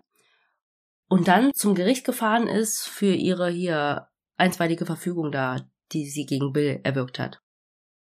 Und die Staatsanwaltschaft glaubt diese Story überhaupt nicht. Für sie sieht es klar danach aus, dass sie versucht hatte, es so aussehen zu lassen, dass er dort spielen ist und nicht tot mhm. ist. Dass mhm. sie deswegen sein Auto dort abgestellt hat und kein Auto dort hatte oder einen Komplizen hatte, der mit ihr dort war. Aber warum ist sie dann nicht mit dem Komplizen weggefahren? Mhm. Aber das konnte sie natürlich nicht sagen hey, ja, da klar. war der Arzt oder mein Stiefvater oder irgendwer anders. Sonst irgendwer, ja. Aber alle in Frage kommenden Komplizen haben ein Alibi. Was mich einfach wundert, dass auf der kompletten Strecke von diesem Luxury Inn zu diesem Flamingo Motel keine Kamera war, die das irgendwie hätte aufzeichnen können. Also wenn da wirklich, wenn da Kameras gewesen wären, dann hätten die das ja nachverfolgen können. Oder vielleicht waren da auch welche und sie wurde einfach nicht gesehen. Also damit hat ihre Geschichte ja weder Hand noch Fuß. Ja, es macht halt überhaupt keinen Sinn, hast du recht. Also später erfährt die Polizei noch von einem privaten Abschleppunternehmen, dass das Auto von Bildern abgeschleppt wurde am 8. Mai vom Flamingo Hotel. Mhm. Und der Angestellte dort sagt, das Auto stand woanders, als wo Melanie sagt, wo sie es abgestellt hat da kamen halt auch Fragen auf, ob er es nicht doch noch selber bewegt hat. Mhm. Aber es macht keinen Sinn. Das war vielleicht eher so, dass er sich nicht richtig erinnern konnte oder so. Mhm. Dann gibt es noch, pass auf, eine zweite Fahrt nach Atlantic City. What? Und du hast gesagt, anderthalb Stunden ist das entfernt, ne? Ja, genau. Also du musst wissen, die Kinder waren immer bei den Eltern oder so in der Betreuung. Es war nicht, dass sie die hat immer irgendwo verwahrlosen ja. oder mitgenommen hat oder so, ne? Am 1. Mai wurde sie nämlich neugierig. Hm, ob er sein Auto gefunden hat, da wo ich es abgestellt habe, nachdem ich ihm diesen tollen Streich gespielt habe. Mega. Sie ruft ihren Vater an, aber sie wollte ihm nicht erzählen, was sie gemacht hatte mit diesem Auto wegstellen und sowas, ne? Und er wollte sie nicht alleine fahren lassen und fuhr dann mit. Das war vom 1. auf den 2. Mai. Mhm. Sie erinnerte sich aber da noch nicht an das Flamingo Motel und hat das Auto dann auch nicht gefunden. Und dann sind sie wieder heimgefahren. Hä? Und jetzt ist auch wieder die Frage, würde sie lügen würde sie wissen, Bill ist tot, warum dann diese zweite Fahrt? Ich verstehe es nicht. Mhm. Dann, jetzt kommen wir zurück zum Easy Pass, wird ihr Easy Pass am 4. Mai morgens an einer Mautstelle in Delaware registriert. Delaware liegt zwischen New Jersey und Virginia Beach. Mhm. Also quasi Richtung Fundort. Genau. Und die Staatsanwaltschaft sagt, ja, da war Melanie wahrscheinlich gerade auf dem Weg von Virginia Beach wieder hoch nach New Jersey. Mhm. Ihre Version aber ist, sie brauchte neue Möbel, weil sie wollte alles aus ihrem alten Leben zurücklassen. Und es wurde ihr von ihrer Mutter empfohlen, von Patientinnen aus der Klinik, man könnte zum Möbelkauf nach Christiana in Delaware fahren, weil es dort keine Mehrwertsteuer gibt. Aha. Das ist so, wenn wir immer nach Holland fahren, um Sachen zu kaufen. und das liegt auch nur, es hört sich an wie voll der weite Weg, ne, anderer Staat und so, mhm. aber es liegt nur 45 Minuten von ihren Eltern entfernt. Mhm. Sie hat also ihrer Aussage nach morgens ihre Kinder zu den Eltern gebracht und ist dann richtig früh losgefahren, gegen 7 Uhr morgens. Dann ist sie dorthin gefahren und hat festgestellt, dass die Läden zu hatten, weil sie viel zu früh da war. dann hat sie irgendwie mit dem Arzt telefoniert, dann hat sie gemerkt durch seine Aussagen, dass Dienstag ist und dachte sie, oh nein, ich bin mit meiner besten Freundin zum Mittagessen verabredet, ich muss schnell wieder zurück. Und dann ist sie wieder hochgefahren. Ohne da in diesem Laden gewesen zu sein. Ja, die hatten ja zu. Also sie hatte keine Kaufbelege, sie hat nichts gekauft. Also, ne? Ja. Aber laut Staatsanwaltschaft ist das nie passiert. Also, dass sie ihre Kinder weggebracht hat und so. Denn sie war die Nacht davor schon in Virginia Beach gewesen und wäre dann morgens auf dem Heimweg durch die Mautstelle gefahren. Aber von ihrem Zuhause zu der Mautstelle gab's keine Belege, sondern nur zurück. Es ist nicht in jede Richtung Maut. Mm, Irgendwie. Ach so. Es ist mhm. witzig, als ich das selber bei Google Maps eingegeben habe, zeigt dir immer Weg mit Maut, Weg ohne Maut. Mhm. So wie in Frankreich. Und das war dann quasi derselbe Weg, nur in zwei Richtungen. Der eine Weg ist länger. Ja. Und deswegen, also kann es sein, dass die Mutter für sie gelogen hat, dass sie die Kinder gar nicht weggebracht hat, sondern schon den Abend davor und dann nach Virginia Beach gefahren hat, um die Koffer zu entsorgen. Und was ich auch komisch finde, ne, und was alle komisch finden, warum wollte sie, wenn sie es denn gemacht hat, unbedingt die Koffer in Virginia Beach entsorgen? Auf dem Weg nach unten sind nämlich noch vier andere große Brücken. Mhm. Sie hätte doch einfach den Koffer woanders entsorgen können. Warum hat sie diesen weiten Weg gemacht? Es gibt auch ähm, so, ja, fiese Vermutungen, dass sie wahrscheinlich dachte, hier, du wolltest doch unbedingt nach Virginia.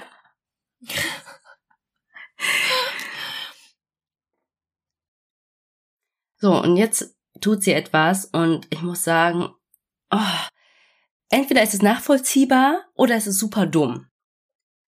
Vor ihrer Mordanklage rief Melanie selbst bei EasyPass an und versuchte, diese 90 Cent aus ihrem Konto entfernen zu lassen, weil sie wusste, dass es verdächtig aussieht, dass sie da mhm. runtergefahren ist und wieder hochgefahren ist. Es, ja, wie du gerade gesagt hast, es ist beides irgendwie gleichzeitig. In dem Hinblick, wenn sie es nicht gewesen sein sollte, kann ich es irgendwie verstehen, dass sie dann denkt, okay, ich muss hier irgendwie eine plausible Begründung haben, aber mir glaubt sowieso keiner. Und dann aber, wenn sie es war, versteht man es auch, dass sie das halt einfach entfernen wollte, weil es einfach ein krasses Indiz ist. Genau, aber dadurch, dass sie das hat entfernen lassen wollen, dazu ja. gibt's ja eben die Aufzeichnung, das macht sie ja noch verdächtiger. Hat sie was zu verbergen? Mhm. So, und dann, oh Wunder, oh Wunder, fährt sie ein viertes Mal nach Atlantic City. Warum? Wahrscheinlich war sie die mit der Spielsucht. Ja. nee, weil sie sagt, ähm, Bill hatte ja nur bis zum 17.05. Urlaub und sein Arbeitgeber hat sie dann kontaktiert und gesagt, hey, where's Bill? Er ist nicht zur Arbeit gekommen.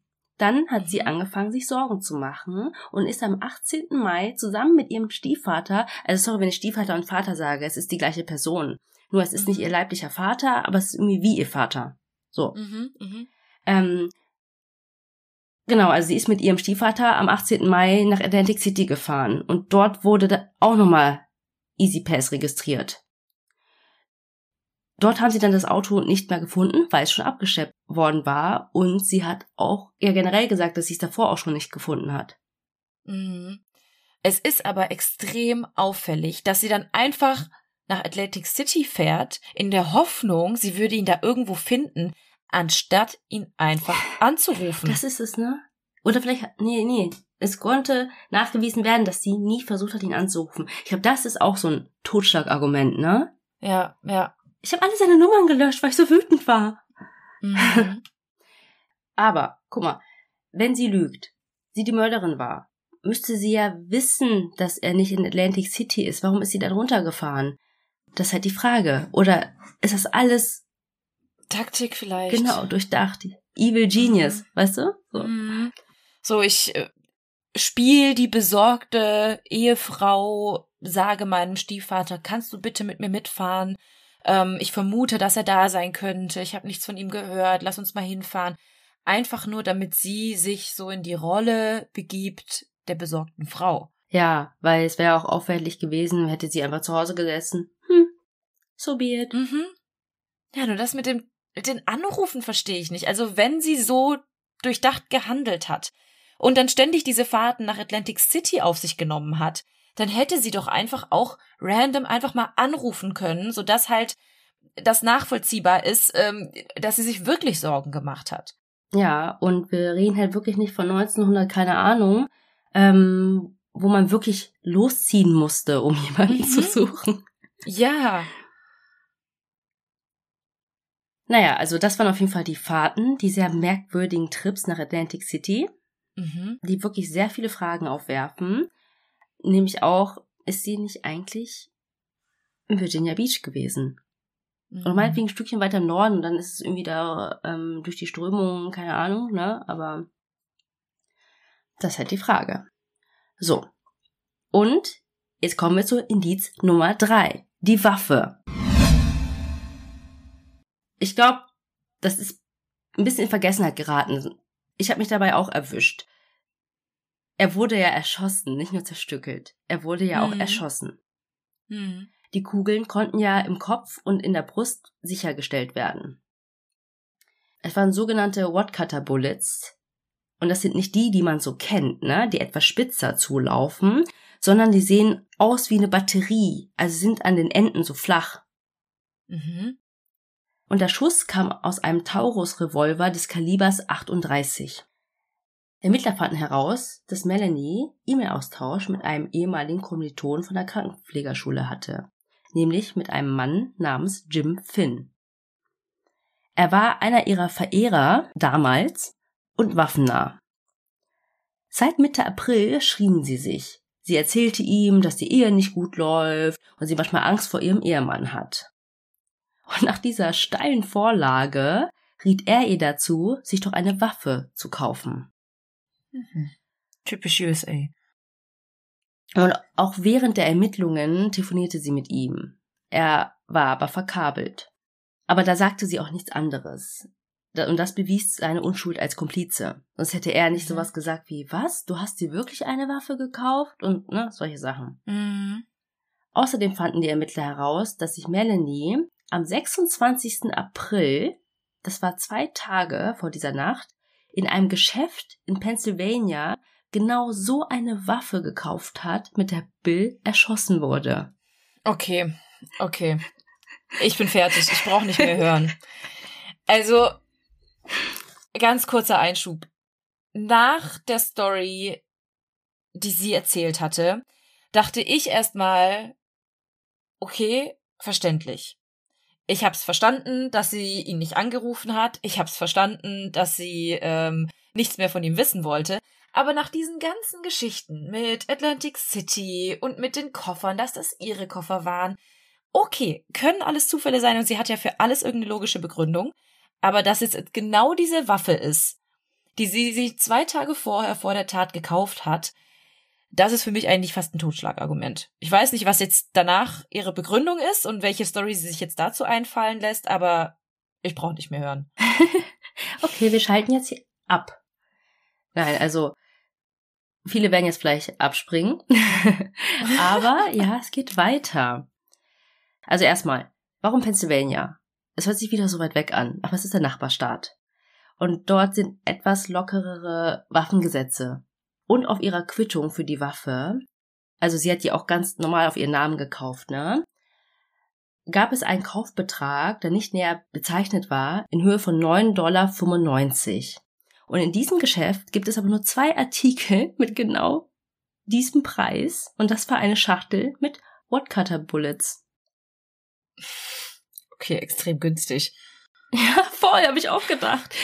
Und es sind auch keine Patronen, die so üblich sind. Wie gesagt, das sind nicht die, die man so kennt, ne? Sondern das sind so, die aussehen wie kleine Batterien. Mhm. Und als sie dann vor Gericht am 30. April wegen der einstweiligen Verfügung stand, sagte sie aus, sie wüsste nichts von einer Waffe im Haus. Mhm. Auffällig. Und das war eine Lüge. Mhm. Melanie sagt zu ihrer Verteidigung, dass Bill wollte, dass sie die Waffe kauft, weil er wegen seiner Vorstrafe nicht durfte. Er wollte nämlich eine Waffe haben, weil seine Scheinwerfer vom Auto ständig geklaut wurden. Und er wollte sie zur Verteidigung und für die Sicherheit im neuen Haus haben. Mhm. Und man muss dazu sagen, sie hat sich so eine Waffe gekauft, aber die Tatwaffe, mit der Bill erschossen wurde, wurde nie gefunden. Melanie sagt, dass Bill sie mitgenommen hat, als er abgehauen ist. Und man muss dazu auch sagen, viele Leute in den USA besitzen solch eine Waffe. Die war jetzt nicht so besonders wie zum Beispiel diese Schrotflinten im Fall der Menendez-Brüder. Mm, mm. Es kann ja aber auch einfach sein, dass sie die Waffe mit den Koffern entsorgt hat und die Koffer mit der Strömung dann woanders aufgefunden wurden und die Waffe dann aber direkt gesunken ist und sie deshalb niemand gefunden hat, oder? Ja, oder sie die ja wirklich einfach im Hausmüll entsorgt und die sind nie aufgetaucht. Das ist natürlich auch möglich. Aber es gibt tatsächlich eine kleine Tatsache, die dagegen spricht, dass es Melanies Waffe war. Nämlich wurden sogenannte Ballistikexperten beauftragt. Nämlich gibt es sogenannte Lands and Grooves, nennt sich das. Das sind Einkerbungen und Rillen in einer Patrone. Die werden der Patrone hinzugefügt, wenn sie austreten. Mhm. Und diese Rillen sind nicht bei jeder Waffe gleich. Mhm. So kann man zum Beispiel feststellen, ob eine Patrone genau von dieser einen Waffe abgefeuert wurde. Bei Melanies Waffe wären es fünf gewesen. Bei der Waffe, die Bill getötet hat, waren es sechs. Mhm. Okay, vergesst, was ich jetzt vor fünf Minuten gesagt habe.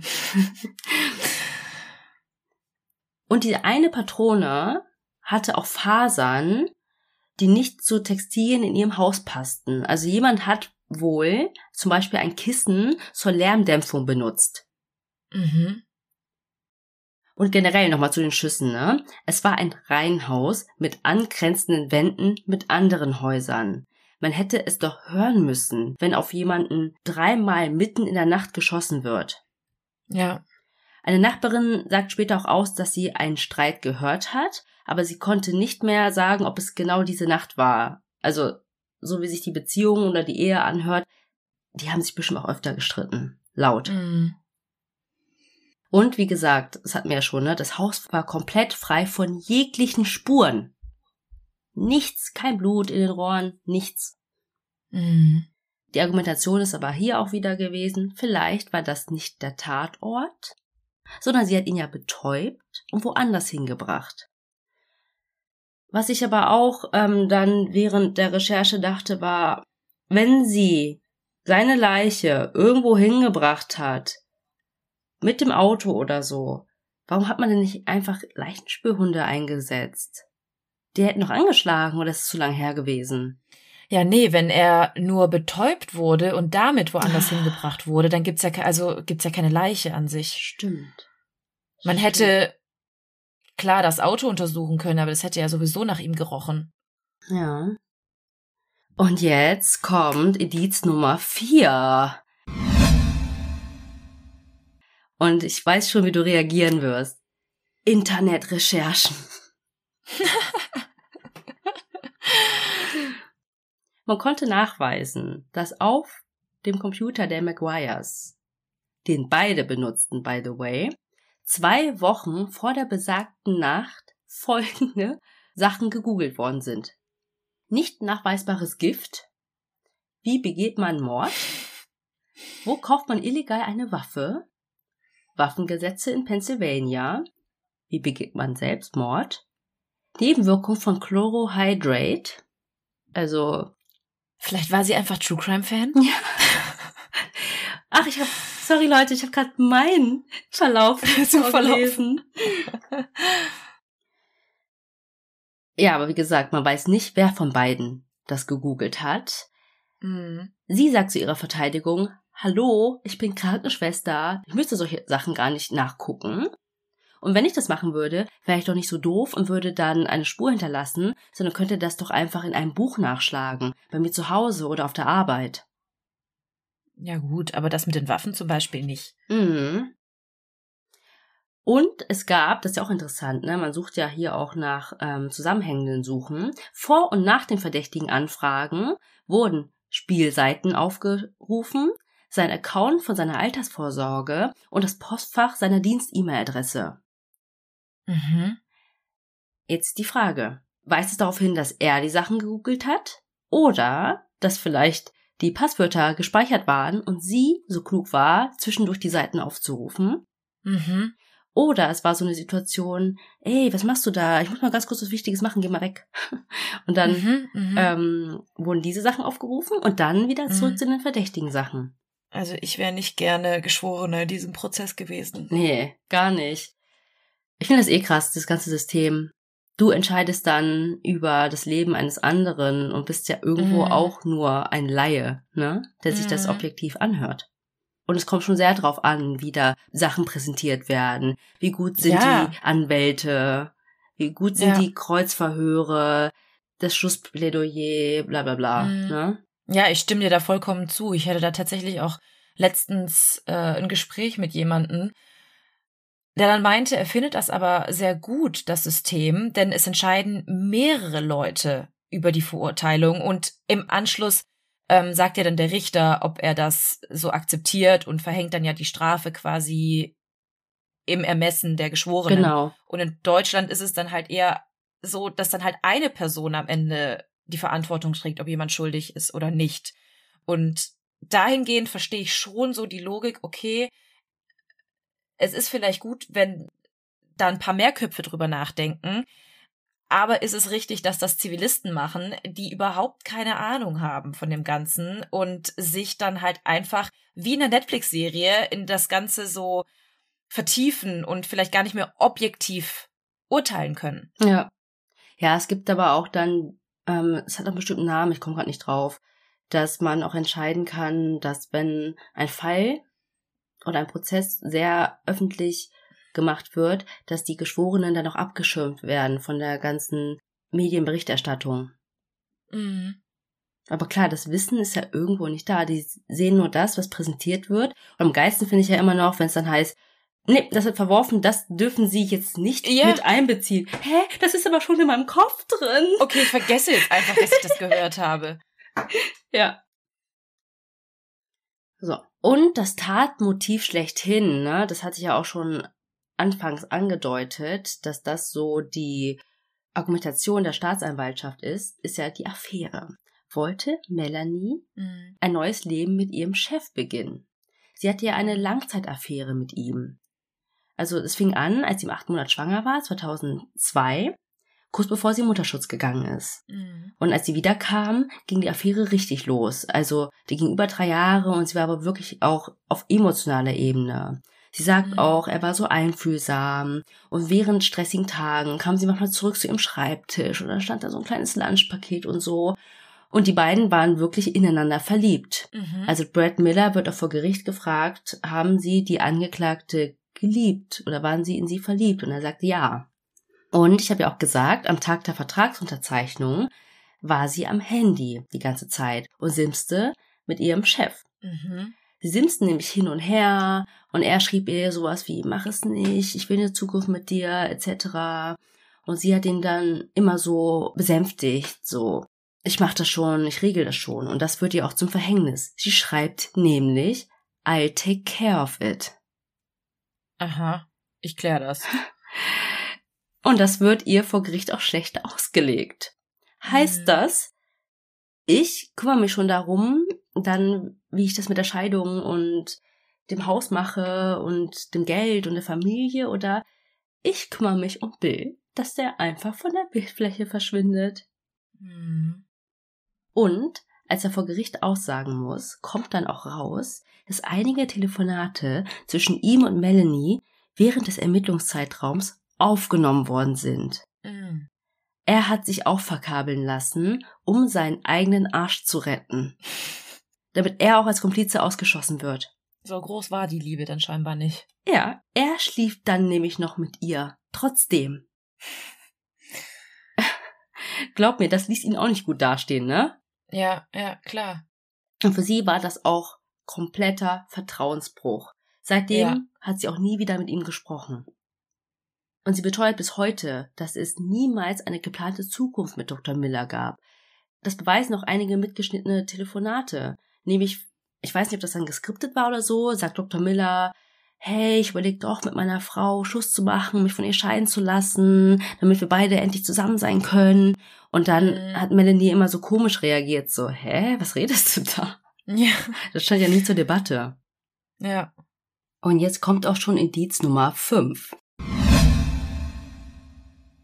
Ich habe ja schon gesagt, dass nach einem, einem bestimmten Mittel gegoogelt wurde, nämlich Chlorohydrate. Das ist nämlich ein Betäubungsmittel. Und das wurde in einer Flasche in Bills Auto gefunden. Und aus der Flasche fehlten ungefähr zwei bis drei Dosen. Und man fand auch eine Spritze. Mhm. Auf der Dose stand auch das Kaufdatum. Nämlich wurde diese Dose gekauft am Morgen, als Bill verschwand, am 28. April. Mhm. Das Rezept wurde direkt bei der Apotheke die Straße runter eingelöst, wo die Kinder zur Kinderbetreuung gingen. Also, wo sie die Kinder abgeladen haben könnte. Genau. Und das Rezept wurde verschrieben von dem Rezeptstapel von Dr. Miller. Genau. Und Melanie als seine Krankenschwester hatte auch Zugang zu dem Stapel. Also oft ist es ja auch so, dass die Krankenschwestern das ausstellen mm. und er das nur unterschreibt. Ja. Und Brad Miller sagt vor Gericht aus, dass die Unterschrift auf diesem Rezept nicht seine Unterschrift war. Also, mhm. es war eine ähnliche, aber es war nicht von ihm unterschrieben. Ja. Und die Staatsanwaltschaft geht davon aus, dass Melanie das Medikament beschafft hatte, um ihren Mann zu betäuben. Mhm. Und sie sagt, dass dieser Block bei ihr auch zu Hause lag, ne, und er das auch hätte benutzen können. Ähm, vielleicht hätte er es als Steroide benutzt oder so. Und sie hätte das gar nicht auf dem Papier gebraucht. Ähm, ganz oft kann man auch irgendwie als Krankenschwester irgendwo anrufen bei der Apotheke und das bestellen lassen. Da gibt es auch bestimmte Codes. Also mhm. Du kannst mhm. nicht aber sagen, hallo, ich bin Mr. XY oder Mrs. XY, sondern Praxis mit Code bla bla oder so. Und da hat sie auch gesagt, wäre ich so dumm gewesen, hätte das so gemacht? Mhm. Das ist die Frage. Kann man halt immer so oder so sehen. Und zu guter Letzt Indiz Nummer 6. Ich habe ja gesagt, es gab keine forensischen Beweise, DNA oder so, ne? Aber was gefunden wurde, ne, ist sogenanntes Human Sawdust. Versetzt heißt das menschlicher Sägestaub oder so. Ähm, ah, ich ahne was, ja. Das wurde nämlich in Bills Auto gefunden. Das sind Hautfetzen, aber eine Schicht tiefer als die Hautschuppen, die man sonst so verliert. Aha. Die wurden in seinem Auto gefunden. In seinem Auto. Natürlich sagt da die Verteidigung, ja, es war auch sein Auto, ne? Ja. Aber wie gesagt, es waren nicht die ganz normalen Hautschuppen, die du sonst verlierst. Das ist eine Schicht drunter. Und die Staatsanwaltschaft oder die Anklage sagt, vielleicht war das so, dass Melanie da durchgelaufen ist mit ihren Schuhen und dann ins Auto gestiegen ist. Mhm. Und das war natürlich dann auch, wie gesagt, diese ganzen Indizien malen halt dieses nicht so vorteilhafte Bild mhm. von ihr als Täterin. Nach sieben Wochen und 81 gehörten Zeugen befanden die Geschworenen Melanie McGuire am 23. April 2007 des Mordes ersten Grades für schuldig. Sie wurde auch wegen der geringeren Anklagepunkte Meineid, Schändung menschlicher Überreste und Besitz einer Waffe zu illegalen Zwecken verurteilt. Von den beiden anderen Vorwürfen habe ich ja schon gesagt, hier Manipulation von Beweismitteln und so weiter, ne? Wurde sie freigesprochen. Am 19. Juli 2007 wurde sie dann im Alter von 34 Jahren zu lebenslanger Haft verurteilt. Das Urteil wurde dann auch später von einem Berufungsgericht bestätigt.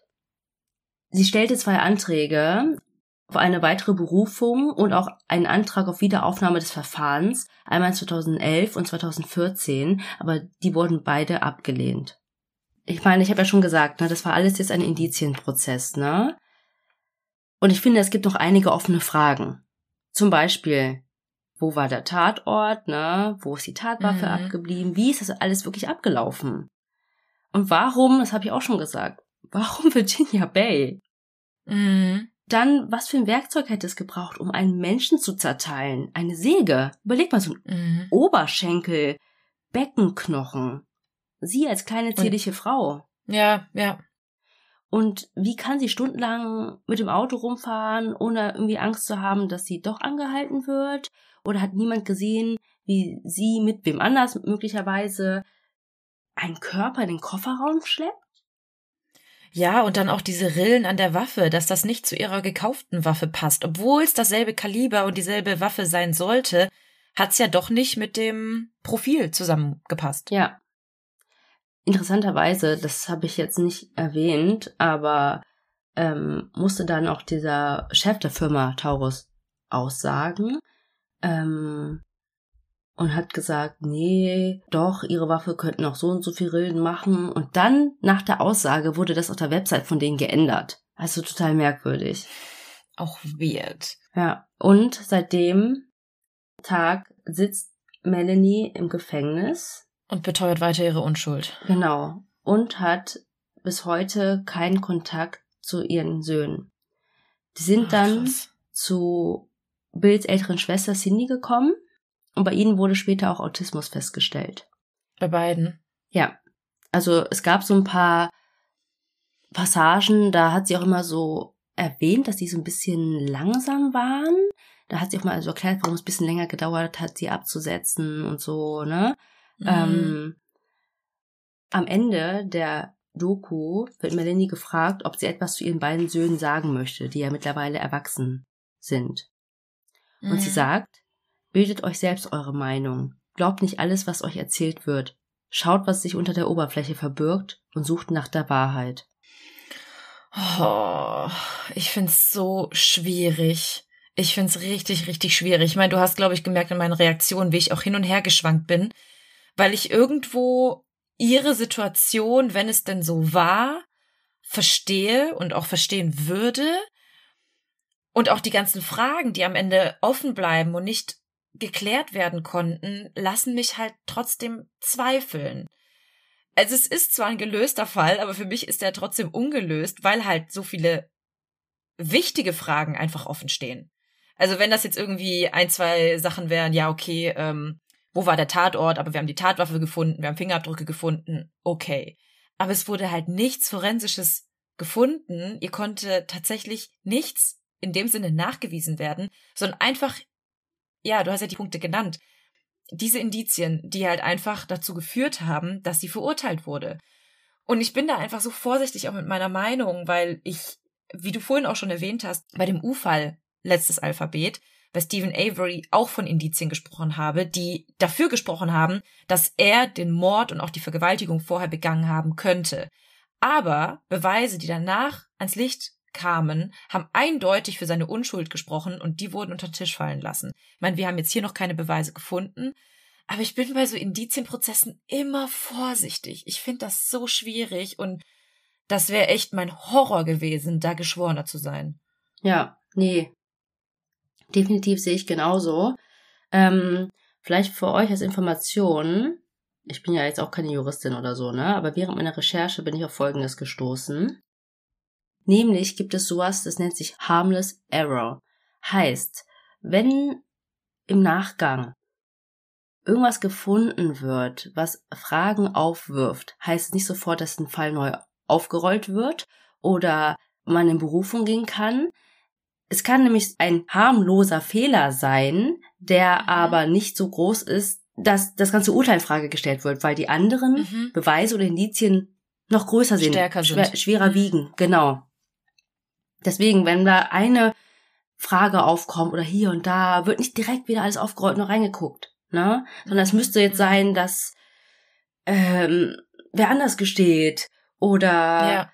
Ähm, es taucht doch ein Beweis auf, dass sie ja. nachweislich gar nicht hätte da in Virginia Beach sein können, weil sie in Kanada war oder keine Ahnung. Mhm, mhm, mhm.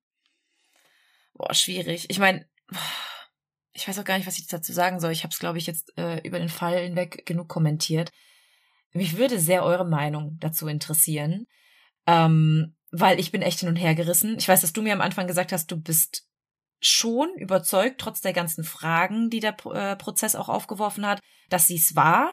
Und ich tendiere auch eher in die Richtung, aber ich bin trotzdem so, dass ich mir denke, ihre Erklärungen machen irgendwo schon Sinn. Klar, manchmal widerspricht sie sich dann oder macht unlogische Dinge wie diese diversen Fahrten nach Atlantic City, aber äh, wiederum, wenn sie wirklich auf Tabletten war, kann man auch verstehen, dass sie vielleicht komische Dinge getan hat. Also, ah, ich bin nicht endgültig überzeugt. Also ich tendiere in die Richtung, aber nee, das hat mich nicht zufriedengestellt. Das Urteil und auch nicht der Prozess. Genau, also die beiden Professorinnen, so habe ich es rausgehört, haben auch nicht gesagt, sie ist unschuldig, sondern sie wurde zu Unrecht verurteilt. Verstehst du? Vielleicht war sie es ja, aber man hätte ja, sie dafür ja, ja, nicht verurteilen ja. dürfen. Genau, ja, ja, ja. Ja, krasser Fall. Endlich habe ich mal zu dem Fallnamen auch einen Fall im Kopf, weil ich hatte irgendwie schon super oft davon gehört, aber ich hatte keine Ahnung, worum sich's handelt und hätte das nicht erwartet. Und ähm, ja, find's gut, dass du das gemacht hast und ich bin echt super gespannt, was ihr dazu sagt, ob ihr glaubt, dass sie's war, ob für euch die Indizien genug waren oder ob ihr, so wie ich, auch noch große Zweifel daran hegt oder Vielleicht war da ja noch irgendein unbekannter Dritter beteiligt, von dem wir gar nichts wissen. Genau. Schreibt uns auf jeden Fall, ähm, was ihr davon haltet. Und ich würde sagen, ohne große Überleitung kommen wir zu unserer Rubrik. Und diesen Fall hat uns die liebe Julia geschickt. Sie schreibt, Moin ihr beiden, hier, das fiel mir eben in die Hände, schickt uns dann einen Link für eure Rubrik am Ende. Danke für eure Arbeit, die in den Podcast steckt und liebe Grüße aus Hamburg. Und den lese ich euch jetzt vor. Ähm, fand ich auch echt cool. Ich musste hier auch, wie in meinem letzten Fall, erstmal bei Google Translator gucken, wie der Name ausgesprochen wird.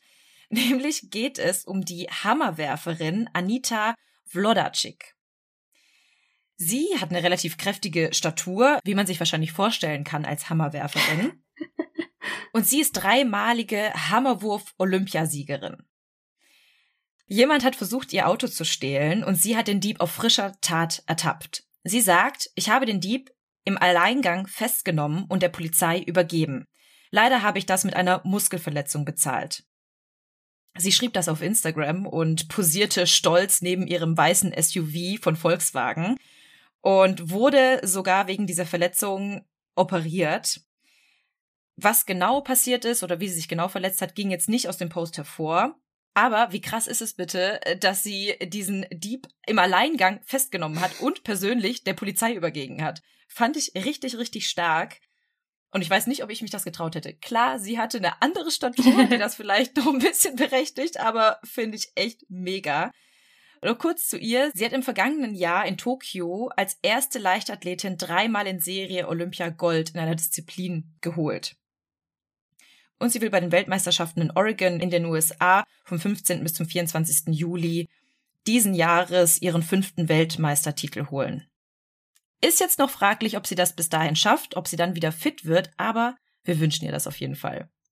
Boah, da hätte ich ja fast mein Auto klauen lassen, als dass ich dann da nicht weiter, weiß nicht, Wettbewerb machen kann, glaube ich. Ja, ich glaube, du rechnest halt nicht damit, dass du dich ja, wirklich natürlich. verletzt. Ich meine, wenn man das Foto von ihr sieht, sie sieht echt stark aus und keine Ahnung, wie der Dieb aussah. Wenn das eher so ein schwächtiger Kerl ist, dann hätte ich das, glaube ich, an ihrer Stelle auch versucht. Mhm. Einfach in dem Wissen, dass ich sowieso ihm überlegen bin. Ja. Aber ja. Naja, fand ich auf jeden Fall echt eine coole Story und falls euch auch sowas in die Hände fällt, wie der lieben Julia, dann schreibt uns doch bitte bei Instagram, da heißen wir Tell Me More Podcast oder schickt uns eine E-Mail an tellmemorepodcast@gmail.com. Ihr könnt uns auch gerne Lob für unseren Podcast aussprechen oder wenn euch Dinge einfallen, die wir in dem Podcast vielleicht nicht ganz richtig gesagt haben oder ihr uns auch in den ein oder anderen Sachen belehrt, weil wir lernen hier auch immer wieder Neues dazu. Ihr dürft uns auch sehr gerne bewerten, überall, wo ihr uns hört. Das hilft uns wirklich fast am meisten. Aber wenn ihr möchtet, könnt ihr uns auch ein kleines Trinkgeld dalassen. Das könnt ihr bei Kofi tun. Den Link dazu findet ihr in unseren Show Notes. Damit kaufen wir uns gleich auf jeden Fall erstmal einen ganz kühlen Eiskaffee. Ja, es ist so warm. Aber bevor wir diese Folge beenden, haben wir noch eine kleine Ankündigung für euch. Wir gehen im Juli in eine kleine Sommerpause. Wir brauchen einfach ein bisschen Zeit jetzt einfach für uns, privat, für ein paar Recherchen. Seht es uns nach, wir stecken sehr viel Arbeit in diesem Podcast, aber im August sind wir wie gewohnt wieder für euch da. Vor allem perfekt, wenn alle anderen Podcasts in Urlaub gehen, ähm, denn bis dahin habt ihr mit Sicherheit genügend Stoff von all euren anderen Lieblingspodcasts und im August sind wir dann ganz frisch und voller Energie wieder für euch da. Genau. Aber nächste Woche gibt es noch eine Folge für euch. Und bis dahin bleibt uns nur noch zu sagen, was wir immer sagen. Wir hoffen, ihr habt Lust auf mehr bekommen. Oder Mormort. Und bis dann. Tschüss.